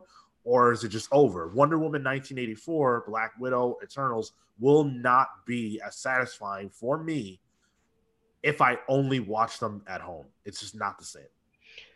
So having fair. so I actually saw New Mutants in a drive-in, uh, Nice. which that was an experience for me. And like even like that, like if we could bring drive-ins back in a more like Sure. I think we hard. are, dude. Like, I think I'm they're hard. making Yeah, a yeah. strong comeback right now. All of a sudden, just it, it, where we are in New York, it's a little tricky because Yeah. it, it's so populated and, and space is so limited. you got to get out of the city, basically. Uh, yeah, I had to go two two hours up New York Yeah. for it, but I was already planning on going, and it was kind of just a kind of a serendipitous moment that they were actually showing New Mutants at the time. But um, yeah, it's the experience that I need. I can't do the the at home rental thing. Like it's Yeah. yeah. I get too comfortable if I'm just hanging out in my boxers, man. I can't do that in a movie theater. I get yelled at. Exactly. I'm gonna be too tempted to, to get on my phone, check Yeah. Twitter, you know, do something stupid, and it's just like I want the the movie theater experience forces you to focus, and I Yep. want that. 100%. Yeah. Yep. Yeah, I'm with you guys on that. Where like I do want it, but I think for some of these movies, um, I also think that like the fatigue that you uh, you two are both expressing is like a real problem, you know, and like, ah, you know, um, if if they're gonna get in a theater, great. But for some of these movies, it's like you gotta, I guess, just shit or get off the pod eventually, right? And uh, I don't know. It's a, it's such a weird, like unprecedented unprecedented situation that hopefully by next year we don't have to worry about. I mean, look at look at Tenet. It decided to shit instead of getting off the pot. Yeah, I and mean, that movie's it's like do terrible. in comparison to what it could have done. Yeah, But also, like, I, I also hear that it's going to be in theaters for a while. I hope so. yeah, yeah, because I haven't seen it. I want to, even Me though the too. reviews have been weird. It's weird, like knowing a movie is out and like a good portion of the country can go see it. Um, where I'm like, uh, I can't. Not that I can't, but I just I just won't for yeah, where I I am. refuse. It's a it's a big time bummer, and it's something that uh, I think the studios are going to have to deal with. Sony said they're Yeah. not releasing any more uh, blockbuster movies until this situation is resolved. We're supposed to get Venom this year, right? Um, Or is it next year? I think Venom was always next year. Okay. Gotcha. Yeah, I think so. Yeah. So um, it, it, it sucks, and it's just it's a new world, it's a new situation, uh, and it's something that uh, hopefully we have resolved pretty damn soon. Because I am tired of not going to see movies. Yeah. Oh, same, same. Maybe we'll see Wonder Woman 1984 in 2084. I think that's probably when we'll finally be able to see it in theaters. Nice. We'll be seeing anniversary screenings in theaters before we start seeing the actual release in theaters. 25th anniversary edition. Yep. Yep. Uh, one last look into the Fandome before we get into our Marauders review. Let's see if uh, if I can get in. Nope, can't. All right, Nope, guess all we're right. reviewing Marauders. So I don't know about you guys, but I actually didn't read Eleven when it came out. Uh, I'm not sure what happened. I didn't read Marauders Eleven, um, so I had to read Marauders Eleven and Twelve to prepare for this. Yeah, and the same um, thing. yeah i i missed something super critical of course full spoilers that uh they had resurrected kitty Mhm. That's, That's a a pretty big thing to miss. yeah Pretty significant.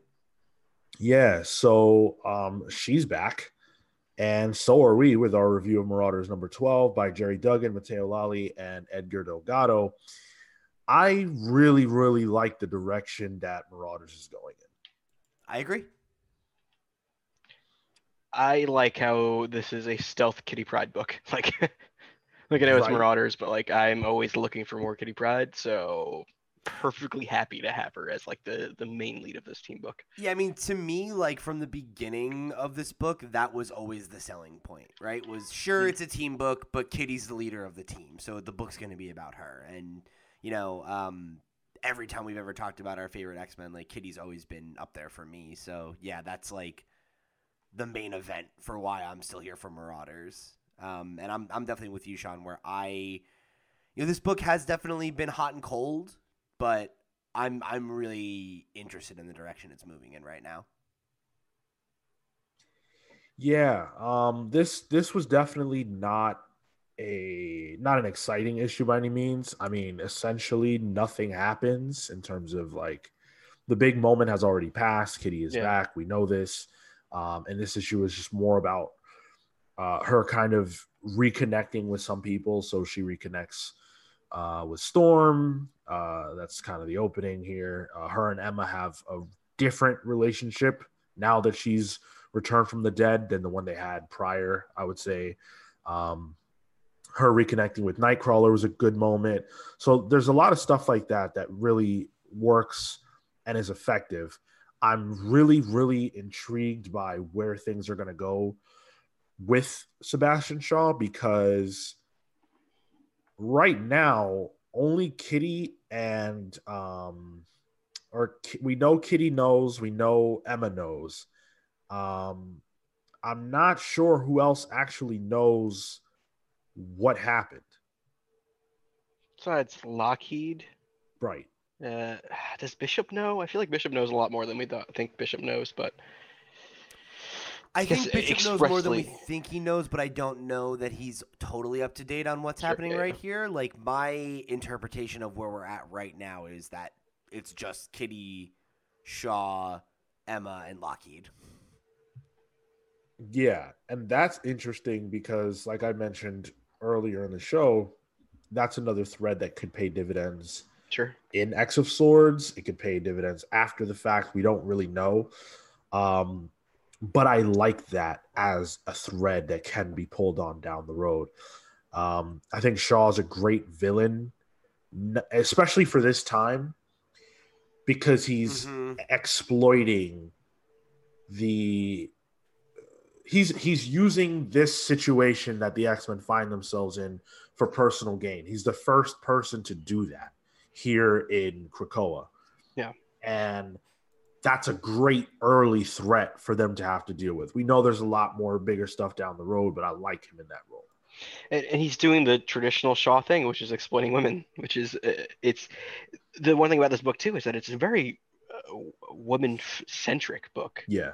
Um, where I feel Kitty is the history of Kitty Pryde has been a lot of her and Colossus and how her character is, you know, a reflection on her relationship either with Colossus or Professor X as you know yep. as that. Where this is really focusing on Kitty's relationship between other women. It's it's it's focusing on her relationship with Emma Frost, fo- focusing you know Storm. a little more with Storm, uh, and, and and Magik Illyana is, is a big thing too. So it, it's really a, a, a female centric book, and then making Sebastian Shaw the villain of it, who has mm. traditionally been a guy who just his mo is exploiting women. That's a great point. Um, is is a great foil to that. I don't think that's what this book was sold as either, and, and no. it, I'm sort of seeing how it's it's it's turning into that, which I'm really enjoying. Yeah, and I I dig that, especially I think because the book wasn't sold that way. Sure. Yeah. You know, because I think that um, I think it's an example of how similar to the way that we've talked about Strange Adventures. I think where like this book is a book that is take it's been a slow burn and it's taken a lot of time.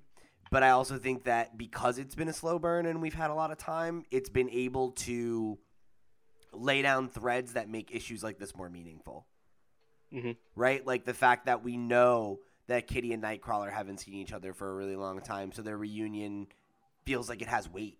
You know, um, the fact that like, yeah, Storm's been a background player, but the primary thing that I feel like Storm has done has been support Kitty, right? Yeah. So you feel their relationship right now, and like, I I think that it's done a really good job of leveraging the time that it's spent in moments that felt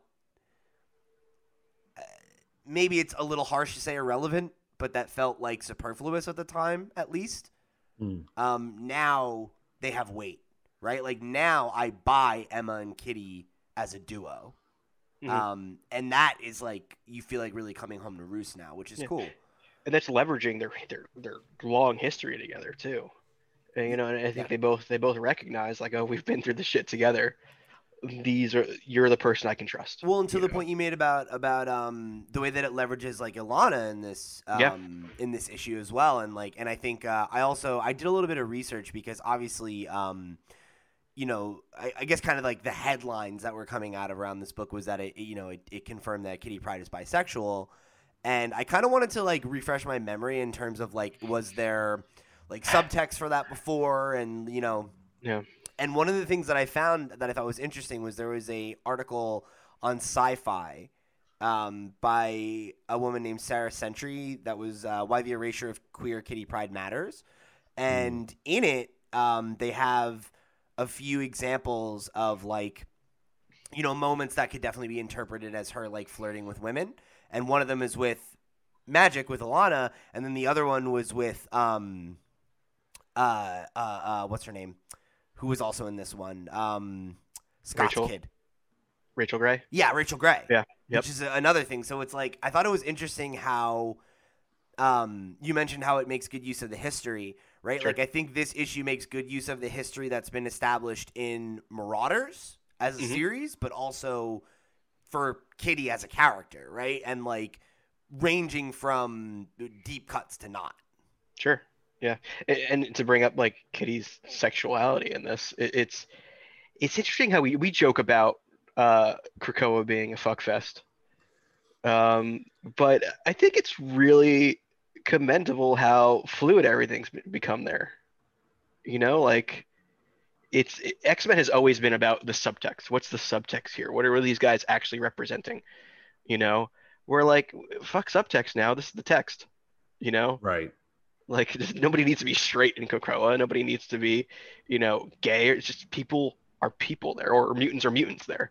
Um, They're free to so it- explore themselves. exactly. Yeah. You know? Yeah. um, in a way that like I, I think is it's actually really really interesting social commentary Sure. Yeah. um, because I think there's like there's definitely a segment of thought around the idea that a lot of people in modern society have more rigid uh, sexuality or gender expression than they might if it wasn't something that was um, put on you from literally the time that your parents are aware that they know what genitals you have and they can burn down a forest.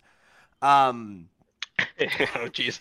so I think that's a really interesting idea.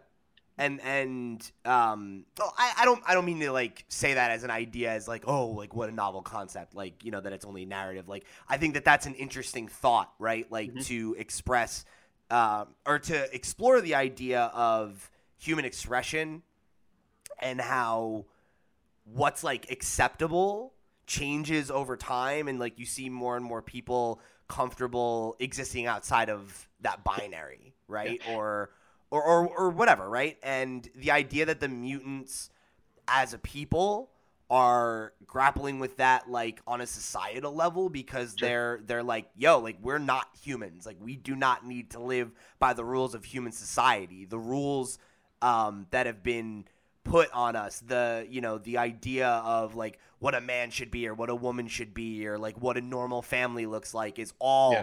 out the window right Yeah. like look at the summers Yep. um Like gender gender roles don't really seem to exist here. no Um, traditional gender roles don't exist. and Uh, like why it- it- should they right Exactly, like those yeah. are human concepts Yeah, and if if if Krakoa is a place for a mutant to be able to accept uh, uh, that they are a mutant and have their mutant powers are are are manifesting, of course it would also be a place where they can accept who they are as a person as well. yeah and like who they are Yeah. as like a sexual being as you Mhm. know like a, a- as anything Yeah. um and we even talked about that like through the the concept of like apocalypse the idea of like you know like what happens when the warrior puts their sword down right like Mm-hmm. it, it it's it's something that's true in every facet of mutant society but seeing this specific issue take something that has been kind of subtextual about a character and uh, canonize it in a way where it's like, hey, like this is Kitty figuring out who she is, right? Like as Kate now, as Yeah. as this phase of her as a person.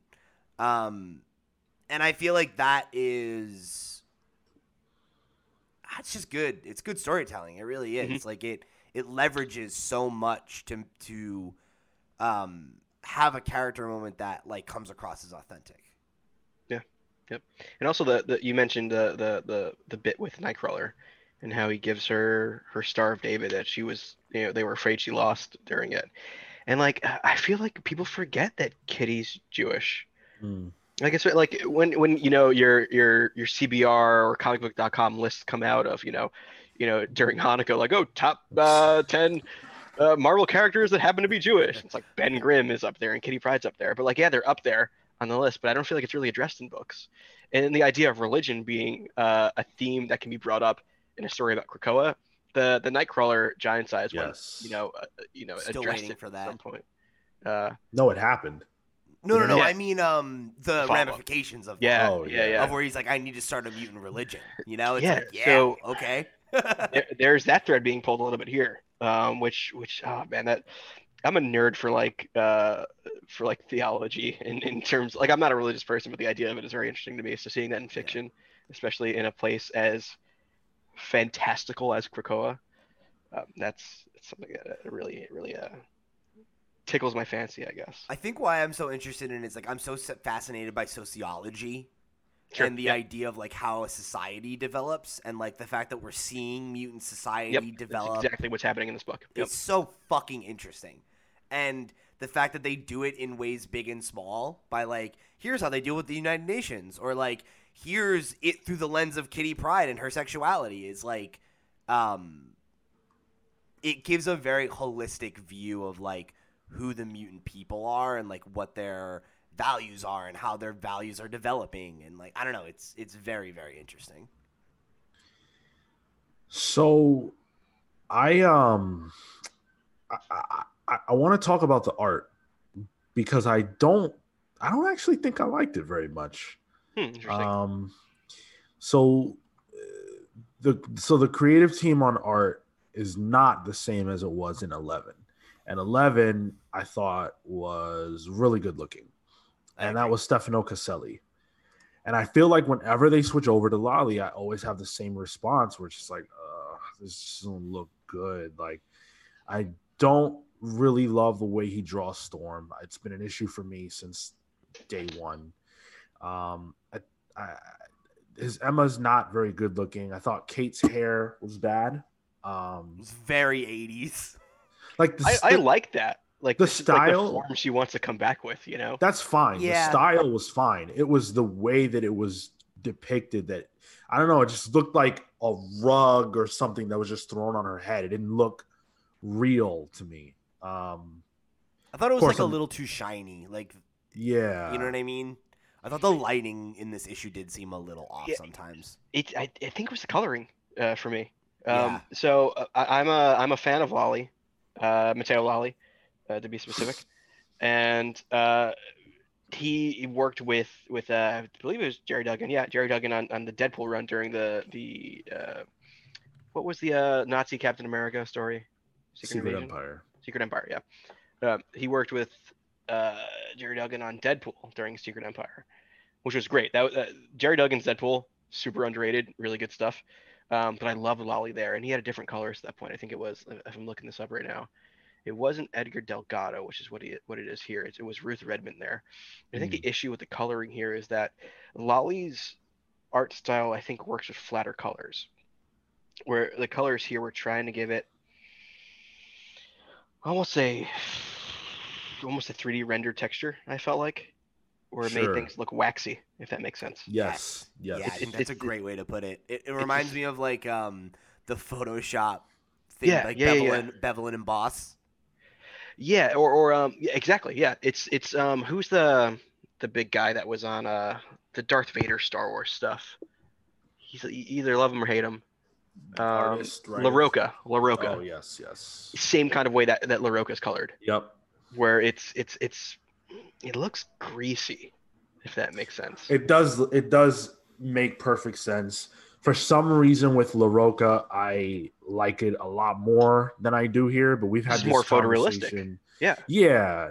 It just it keeps coming up that these issues by Lolli are just I don't know. I don't love them, and I know like what you said about because about uh, Delgado on colors making what um, Lolli is doing not work. It, it- that that does make sense, but Delgado happened to have colored Eleven, and I thought Eleven was fantastic. So I guess, but I guess it, it is you know a stylistic clash that does happen. yeah, So like I think it's that with that style, the colors are working, and with this, it just if there's a clash. Yeah. And because I, I, I am with Tyler, we're like, I don't think the art is bad. Like I'm looking at a lot Yeah. of the pages, and I think a lot of it is good, but like the color with it just doesn't work for me. Hmm. Yeah. Um and and so that that kind of was a little bit of a bummer, especially because I read them back to back. It was like, oh man, this is great. And then we get into this and it uh, just wasn't, you know. I will say I did not care much for Lolli's Lockheed. Looked like a scarf. Like Yes. there's zero dimension there. Uh, it, yeah, it was not for me. But that that's Yeah, yeah. There's a messiness So to it. it's a minor a minor gripe at that point. Um, other than that, I mean, uh, Kate gets a new tattoo. She kisses a girl. Um, I, I you know, the, the, the the tattoo thing I thought was kind of dumb, to be honest. Uh, if she's not immediately going to enact those plans, then getting this tattoo is just showing her hand, right? Literally. Um, and yeah. so I don't really get that. Um, I'm I'm not. I the, the the the knuckle tattoo thing was novel and it was fine when she did it at first. For that to be her gimmick now, I don't know how how much I love that. Um, yeah, this was this was good. It was fine. Uh, there wasn't much to the story, but it was nice to see Kate reconnecting with these characters. I just want things now to accelerate. Like we have X of Swords on the docket. We know that's coming in the immediate. Where does Marauders go? How do these characters fit into that story? Or is it only the Shaw story that we have to look forward to in this book? I am very excited to watch her kill Shaw, though. I hope that happens. But like, is killing? What's the point of killing someone at this point? Because Like, where, where the what are the implications? he comes yeah. back, you do it again. Just keep doing it.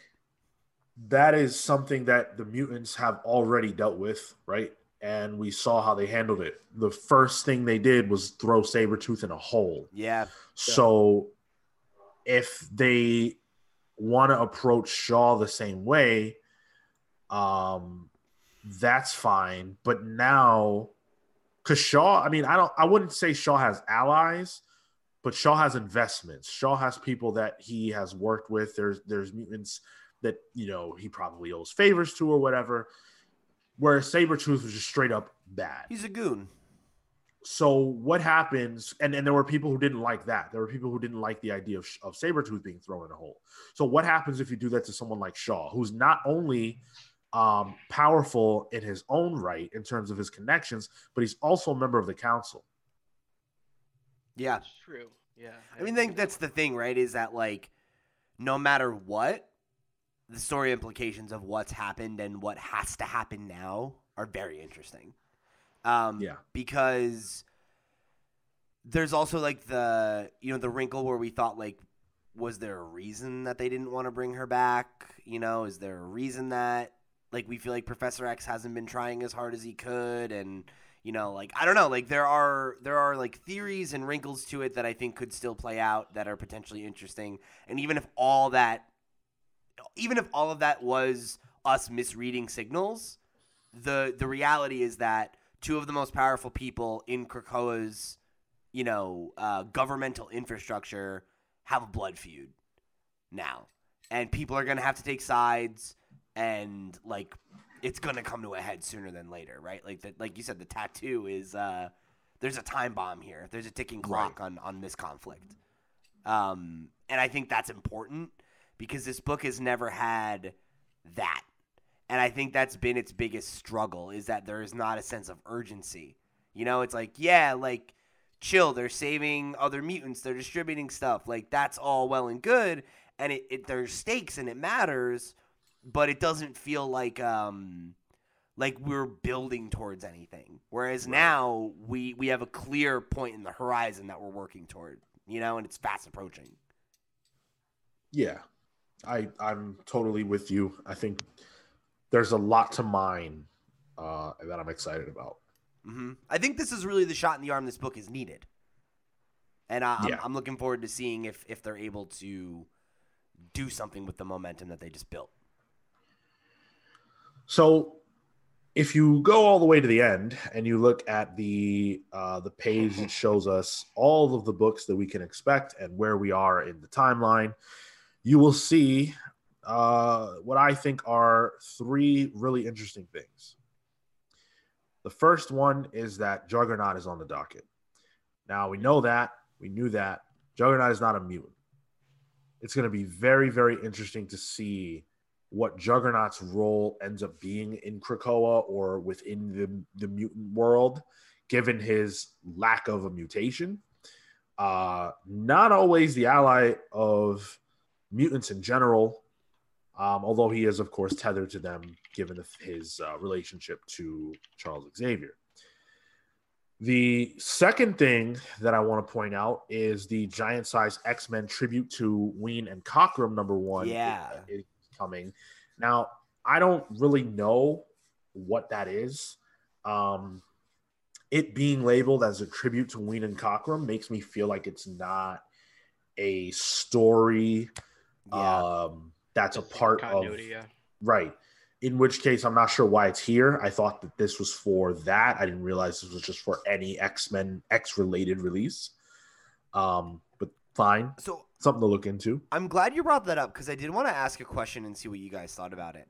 So, seeing this gave me that thought, and it also kind of cemented my thought that like Marauders feels like it's behind the rest of the timeline, right? Because like Storm's on her feet, Yeah, I think it's been stated that it's behind the timeline a bit. right? Because it was Yeah. supposed to have been over by now.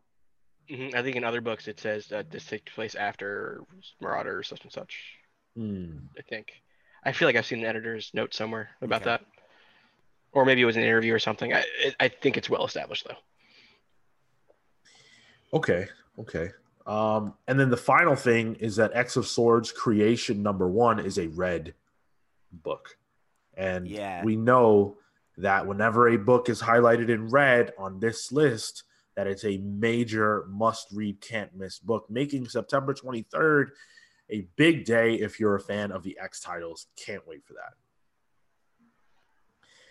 Uh, let's uh, let's move on. We're gonna actually do a bonus review for you guys. We weren't initially planning it, but uh, Tyler rightly pointed out that this book is pretty important, and so we're gonna be reviewing Dark Nights Death Metal Trinity Crisis. I mean, it would have been pretty funny seeing you guys try to re- re- review the next death metal without reading this. I know. Like, what the fuck happened? for real, yeah. Uh, this book was crazy important. I don't understand. It's Uh, wild that this isn't just number four. I feel like they announced some kind of weird release schedule where like the main book was taking a, a break and this would be bridging it. I don't know. I feel like I remember hearing that somewhere. I don't know. I could be wrong. I mean, it, it looks it makes sense after reading this, but Yeah, I, I and I feel like there was a similar thing with the original death metal where there were there was a book or were books that felt really important that also weren't um, treated as such. But in any event, we do have this here now. Um, the Trinity Crisis name is pretty relevant. Basically, we're seeing uh, the Trinity go and go to these crisis worlds or crisis earths or these points at which these crises took place and uh, ultimately we find that things are not as they're supposed to be necessarily uh, which is pretty interesting i uh, i had fun with this issue Yeah, yeah, me too. I mean, uh, which I guess shouldn't come as any surprise because I've been pretty high on the series. Um, but I thought this kept up the the pace well of like, you know, there there are some like good high octane kind of action moments, but this felt like a little bit more what I feel like you expressed you were looking for after issue one, Sean, where it felt like a little bit more like grounded. It felt a little bit more like focused on the characters and kind of like what they're thinking and feeling, while also um, laying some really important plot threads for moving forward and like kind of shaking up the status quo of what we know to be happening right now. yeah uh big moments big big moments um swamp, big swamp thing, thing moment. Yeah, exactly. yeah That was- speak to it Marco missed out. yeah I can't believe he's not here. That was so sick. It's Yeah. the first Yeah. thing he like aside from turning into a shield, it's the biggest thing he's done all series. he's been a pretty integral part of this whole series. Uh, and he looks like he's going to be a big part of Endless Winter coming up too. So uh, Swamp Thing on, on the ups apparently. Hell yeah, bro. I think it's only it's because of the show. I think. I think he got, he got the old Comics Pals boost. Give him the bump, you know. hey listen uh we've been known to provide that uh Dude, so Uh, just sorry, swamp while- thing go ahead while we were on the subject of Swamp Thing, I just that shot of him connecting with the Parliament Yeah. with like the you know all of the the gutter is all like vines and leaves and stuff. I was like, that is That's really cool. It's like some Yannick Paquette shit. Well, say what happens. So that's what I was gonna do. oh, I'm sorry. Okay. Well, no, you do. You're better than me. Uh, so Swamp Thing has essentially become one. He is the green now. He is the last Swamp Thing. Uh, he is the green. He's absorbed all of the power of the green. He's he's he's become it. Uh, he's like one with Earth now. Hmm Um, I think I think that's amazing. I love that, especially because we just read the Swamp Thing book club, and that's kind of like where he started, right? And now here it is, like where he ends. You know, Yeah. I, I love it. You like the little uh, reference to Abby and Anton Arcane there too with the Robin Dude, King? that fucked. Yeah. That fucked Yeah. with me. I was Yeah. like, how are you gonna just throw a man's like one true love's blood on him? I, I like I like how it it, it it it paired up the the Trinity, the DC Trinity, with like this weird Trinity as well of Harley, Zombie Jonah Hex, and Swamp Thing. I'm like, Yeah. oh, that's that's a weird matchup, but I was totally into it. I'm here for it. Yeah. I like uh I like the new look of like his post expansion design too, where he's got these kind of like Yeah, horns almost that look like like Mhm. antlers or something, you know? looks like he, looks similar to Snyder's run where he became like this this winged creature. Yes. Yeah, yeah, which was thought like how was they showed dope. him in uh Injustice 2 was like it was based on that design. Yep. He had the wings and stuff.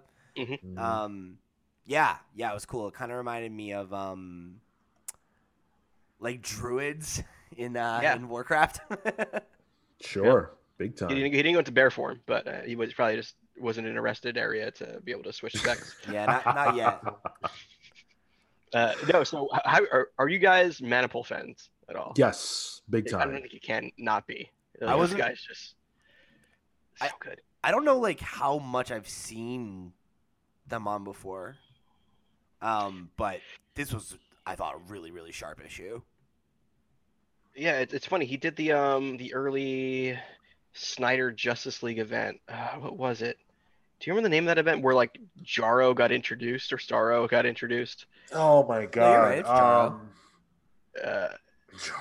Because the original Uh, Starro got introduced in Justice yeah, League number like one. Starro. Yeah, Jarro was like a clipping of Starro that happened in this thing. It, it's it's a it's this is a lot of of uh, Snyder's Justice League stuff is, is is in this book.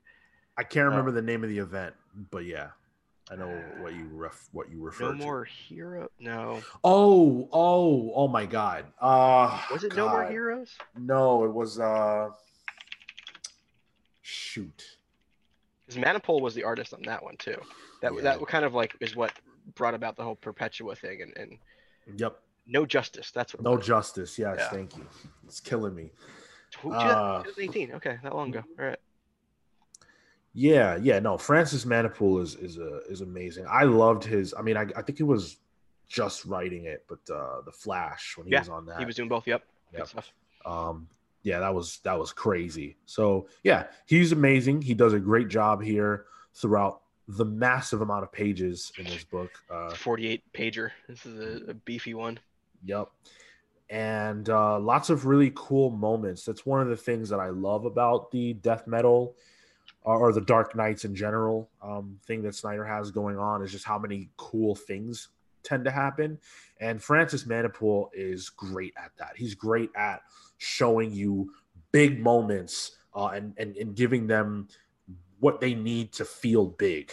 Yeah. Uh, and I I think he hits on that every single time. Getting to see our Barbatos here was pretty cool. Um, Seen Superman just sucker punch him too.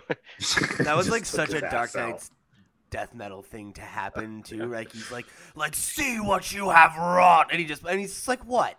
Like whatever.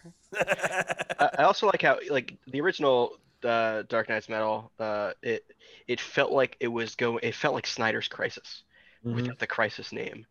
Whereas I think that showed it was good, and they were like, "All right, you can use Crisis now in a, in a title," and that's where this this ends up here. And it Right. addresses the three major crises. Um, you know, towards the end there, they're they're going. They have to stop Perpetua, and this is a lot of timey wimey mumbo jumbo in this book. Um, but that's just been Snyder's Justice League run, run in general. Yep. But the fact that he has to go and stop Perpetua from being able to harvest this crisis energy from these like pocket dimensions where the three main crises are perpetually happening, um, is is is fun because those are like the DC moments everyone remembers. You know, they said fuck Identity Crisis in this one, but yeah, to be fair, I think most people do at this point. But uh, it's nice to, to tackle the uh, now it's like a what if version of these worlds, uh, which is which is pretty cool. And one of my favorite DC characters ever shows up. So Which one is that? Superboy Prime. I'm a big Yep. Superboy Prime guy. That I was think- crazy. Uh, Superboy Prime being from our world is like my favorite thing ever, and, and how he's just uh, a shithead that got too much power, and uh, I love it. He's, he's the worst and he's the best at the same time. I'm I- a bigger fan of Superboy Prime than I am of Superman. So Wow. yeah. Good thing uh, Phil's not here. Oh yeah, it's the antithesis of Phil. I guess, I guess at that point. um, I, I I do have to say that uh, whenever a DC writer gets into like, oh, these crises and the the value of the name, and it just it gets really stupid for me. Um, like earlier in the issue, uh, they're they're talking about you know it's it even starts with the, the narrative is crisis. The word alone commands attention like no other. Like ah, come on, Snyder. Who That's a said that? Did you? Like it, it, it just it gets cheesy for me and it and those are things that happened i don't like the idea of them being more than that like sure. they're they're relevant and and we all know why but i i don't like them played as um something bigger you know perpetua being responsible for them or something or there being a specific energy that emanates from them that she's utilizing somehow is just really really dumb in It's a lot. opinion. It's yeah. It's it's it's high sci-fi. We're like it doesn't make sense. If you get down to it, it doesn't make sense. But it, is it supposed to? Probably not. No, yeah, it, it very much reminds me of. um It feels like a very kind of like Grant kind of explanation, you know, of like. "Ah, I feel like Grant would explain it, magic of the though. uni-" Yeah, he, He would. He, would. Yeah. Yeah. Um, he would make it make sense. He would say something like, uh, you know, what those events did to the the the fabric of the DC universe creates an energy that Right. Perpetua Yeah, is able to exploit, like something like that that would allow me to tether to it. Right which is now, funny because Morrison co-wrote uh, No Justice, which is what what started this whole thing off. true. It was like Yep. somebody taking a Morrison idea and running with it, which I don't think is humanly possible. Only Morrison can bring the I, Morrison. I energy. think so. I think so. It's like uh, someone. It's like Alan Moore coming up with something and somebody trying to take it. Uh, wait, that's just all of the after Watchmen stuff. Um, Hey man, but some of that's been good. I agree. I know. I agree. But it, it just, the big, the big brain energy stuff is is is not for everyone. And I think Snyder is kind of hit a good point where like he realizes where like he doesn't need to explain this stuff. It just is. This is comic booky stuff, uh, and I think he's just kind of just rolling with it at that point. it's interesting because I, I like I love the first um, Dark Nights Metal. I think this one's been pretty good. I don't feel like the bigger, more bombastic storytelling is where Snyder is most effective, and I've never really felt like that. Agreed. Yeah, I agree. Um, and so whenever he gets into this, I'm always like, ah, man, these are these are the your weakest points. I wish he would like sidestep this, but this is this is not avoidable because this is the story he's been telling Yeah. since his Justice League run started. So Yeah. just something I have to accept. Um, there are a lot of really fun moments here. You know, we talked about the cast of characters that uh, you know, accompany the Trinity and uh, Harley Quinn and Jonah Hex. They give us a couple of laughs throughout. Um, the through the kiss, yeah, that that was really funny. Um, I yeah, like that, that. got me.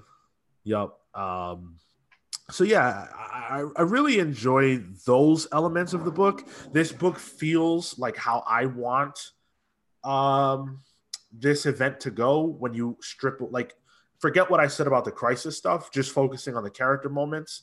Mhm. Uh, you can have the, the the bigger like the more meaty stuff, you know, um, but you can also have those smaller funny moments, and you're not taking away from Wonder Woman or Superman to make them be funny.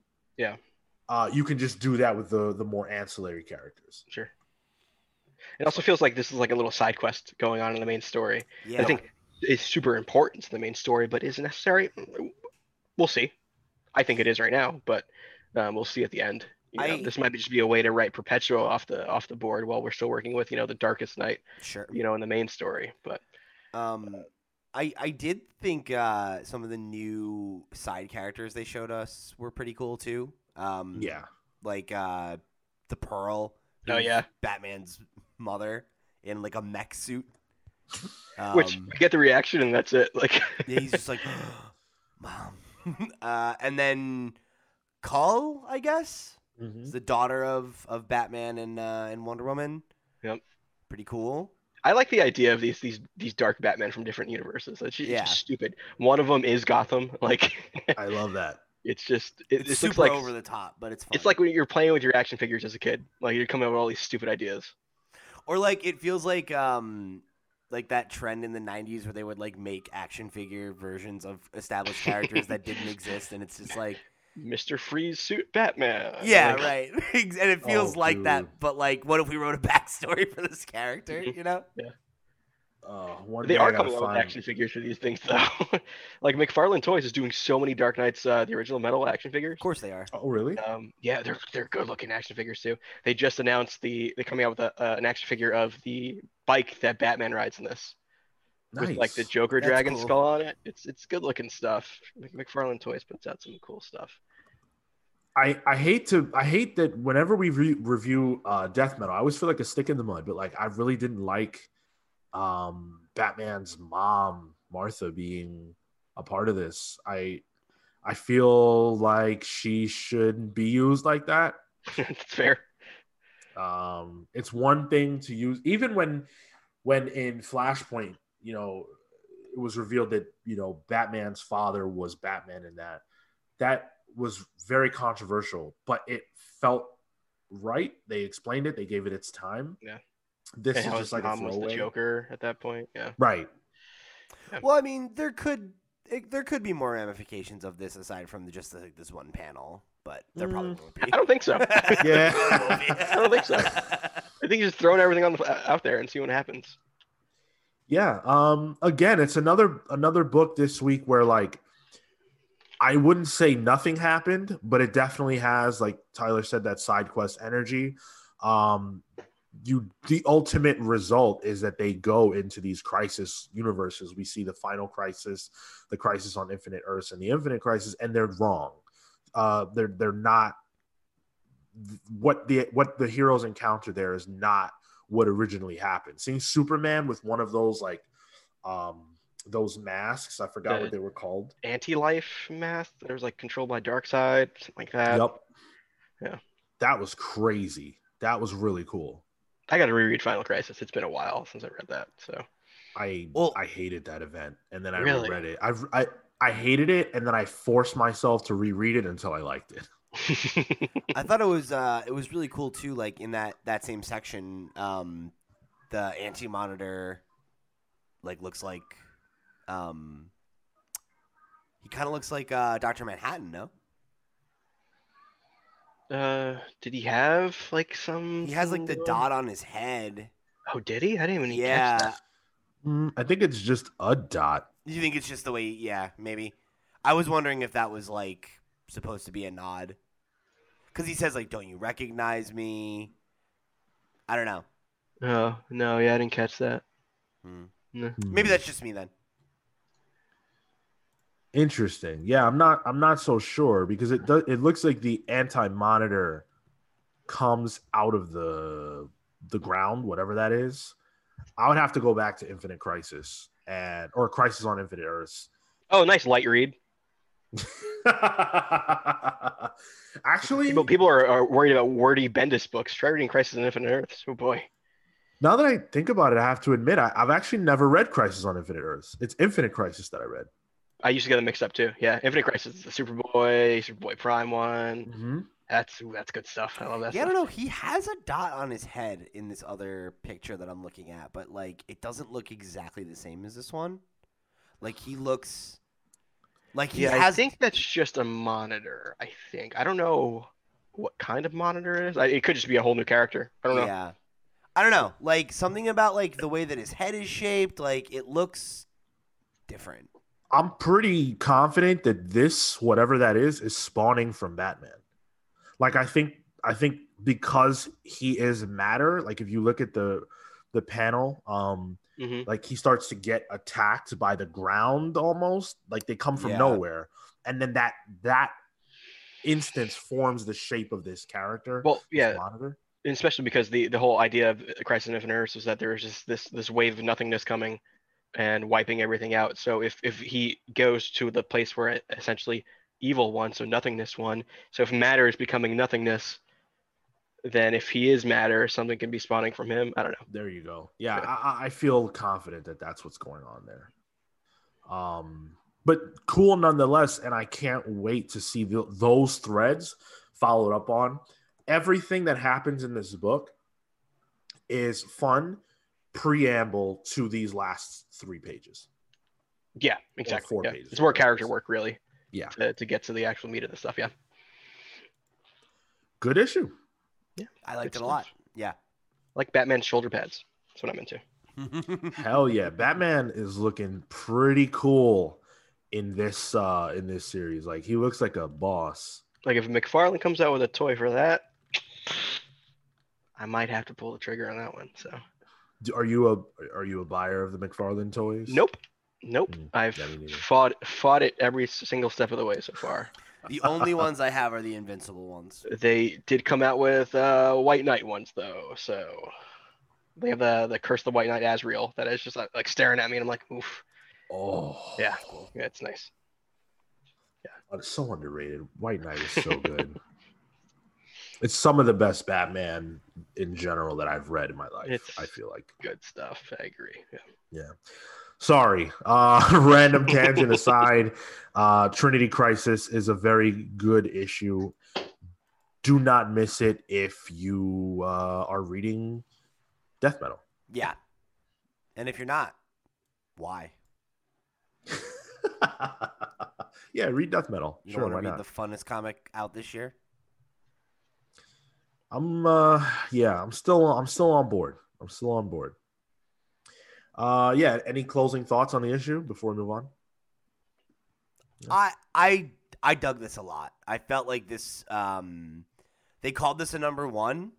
Like I do Which, which know there's no no there's no number two solicited, so I think Okay. this, they might be spinning off into their own three miniseries Sure. Okay, that's fine. later out. Which yeah, I don't know. Well, they also just label everything number 1. Yeah, it's true. I, I guess the point I'm making is I would be down for another few issues like this, whether it's Mm. Trinity Crisis number two or it's another thing or whatever. Like, I think this is the kind of tie-in that I like. It's gonna be uh, Dark Nights, Death Metal, Trinity Crisis, Crisis on Infinite Earths number one. I'm not sure of that, but that's That'd be actually cool though if we had Yeah. one issue for each of these and like they act as supplemental to yeah, kind of flesh out what's going on. Like, I think Yeah. that that feels worthwhile. cool. All right, so that's gonna do it for our review of Dark Nights Death Metal Trinity Crisis number one. Take a breath. Uh, Take a breath. Get your inhaler. how dare you? Uh, let us know what you guys thought about either of these books, Marauders or uh, Trinity Crisis. Both of them uh, serving up exactly what they needed to to uh, take their stories forward. So, pretty excited to see what comes next. Uh, we have not been able to access the Fandome for a Fan single done. second. Fandome. uh, uh, I'm in. I'm in. okay. Good, great. Yep. I'm Good in. I got into over. the. Yeah, exactly. See you Uh, next week. we'll we'll we'll address whatever comes out of this next week, if anything comes out Yeah, of it. I feel like as they've far as I can tell, not so much. exactly, uh, and I can see definitely why they decided to split this up. Although it it it takes the wind out of the sails of these comic announcements, which is Mhm. really unfortunate. Yeah. Um, let us know your thoughts about the reviews we did or anything else we talked about on the show. Hit us up at the Comics Pals all over the place, including the Comics Pals at gmail.com. If you guys want to continue the conversation, you can always join us on our Discord server where we're talking about whatever's going on in the world, not just comics necessarily. There's always, you know, manga, weeb stuff, whatever. Doing watch alongs now. Watch alongs. Uh, speaking of watching stuff, I forgot to mention this earlier. Totally slipped my mind. Uh, I guess I can address it more thoroughly later, but uh, I've been watching The Boys. Very good. Oh yeah, me Oh, too. nice. Really good. Yeah. I haven't love seen it. any of season two yet, but yeah, I would love to talk about that a little bit more. It's a whale of a good time. Oh, Sean, you- Dude. today's our today's our friend anniversary on Facebook. Oh, for real? Wow, what a coincidence. Hey, uh, thanks for being my friend. Pretty sure it just showed a picture of you and Marco, but that's okay. uh, so yeah, join our Discord if you're watching this on YouTube. Thank you very much, and make sure that you guys do all of the things: uh, like, subscribe, share, comment, all that jazz. If you're not a YouTube viewer, give it an opportunity, give it a shot. There are some cool things we are doing over there now, um, so you're gonna want to check that out. And if you have not subscribed to our channel, it helps us out a lot. Um, Yeah, make sure you us- comment on the videos too. Yeah, Yeah, because Yeah, I please realize people comment on YouTube videos, and uh, they they called Pete out on one of the long box videos. is that so? Pete, didn't they call you? Did it on, on one of our? Hold on, hold on. Oh no, I'm I, gonna- it wasn't that I got called out. So what happened was this was I was gonna bring this up earlier, but we got past it because we talked about the Omega Men book club. So it was there was a bunch of comments on the Omega Men book club where they were like, "Oh, like you guys are SJWs. Like why you got to bring politics into it? Like I Hmm. used to listen to this, but now I won't because you showed your hands and you're leftists." And then This, yeah. So we did that episode what? Two years ago. uh, like three years ago. Yeah, Yeah. yeah. Um, uh, but then the thing that that I thought was funny was he he said that he said that while I was waiting to talk, like I looked creepy. He's like, but otherwise you seem like an okay guy, and I was like, oh no, see that I'm more unco- the fact that you who said all those other things said I seem like an all right guy. I'm like, no, no, no, that sounds bad. I don't want you to think I'm okay. Oh wow, there's four comments from the same dude. I just pulled it up. like throughout the episode, he must have been going back. you can see the stream of consciousness too. It's great. It's great. So if Oh, you guys want to is- comment on the Comics Pals videos with with uh, quality content like this, please, please do. Yeah, yeah, definitely do. Call me Uh, an and SJW. go check out the long box on YouTube. Uh, it, it's no longer a podcast, but if you want to catch up with all the reruns, Yeah, uh, definitely head over and do that. Yep. Hey, I got over 100 episodes. I can go into syndication. There's over 100 episodes. So Uh, let's get into the plugs. Tyler, why don't you uh, set us off? Um, uh, listen to this episode you just listened to. Shit. Okay. Uh, go on the Discord. I, I I joined on the Discord, and you can follow me at uh, the Tyler Olson on, on Twitter and Instagram. I think Twitter and Instagram where I'm most active. Fuck Facebook. Um, yeah, yeah. And then if anyone has a guild for World of Warcraft that they need someone in uh, on Bleeding Hollow US server, let me know. Are you trying to raid or? I have no idea what I'm trying to do. Mm, all right. Maybe you set up the official Comics Pals Guild.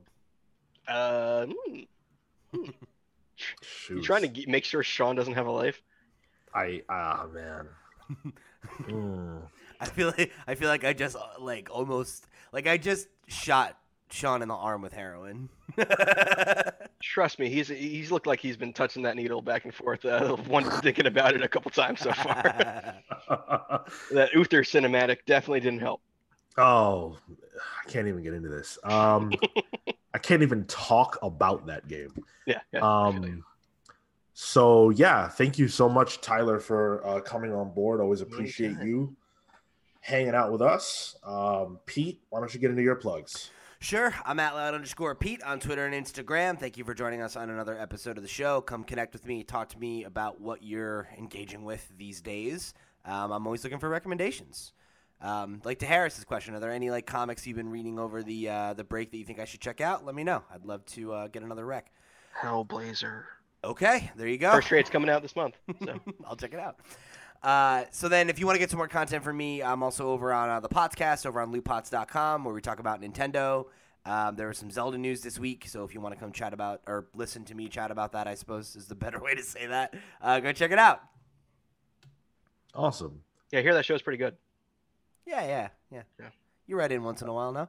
A little bit. As for me, you can find me on Twitter and Instagram only at Sean Soapbox. Hit me up to talk about the boys and uh, the Mandalorian, which is coming back really soon. I'm really oh shit! Yeah, there's so much to that. watch. TV is Mm. just there's too much to watch. It's hot right now. Yeah. Yes. It's good. You got to uh, give us something to keep us busy now that we're not going to be able to go outside again. Yes. Gonna be a very lonely fall, guys. So with that, we're the Comics Pals plus Tyler signing off. Take care, guys. See you next See ya. month. No, week. It's not the book club. See you next whoa. week. I'm going on vacation. Who, who are you, Cale?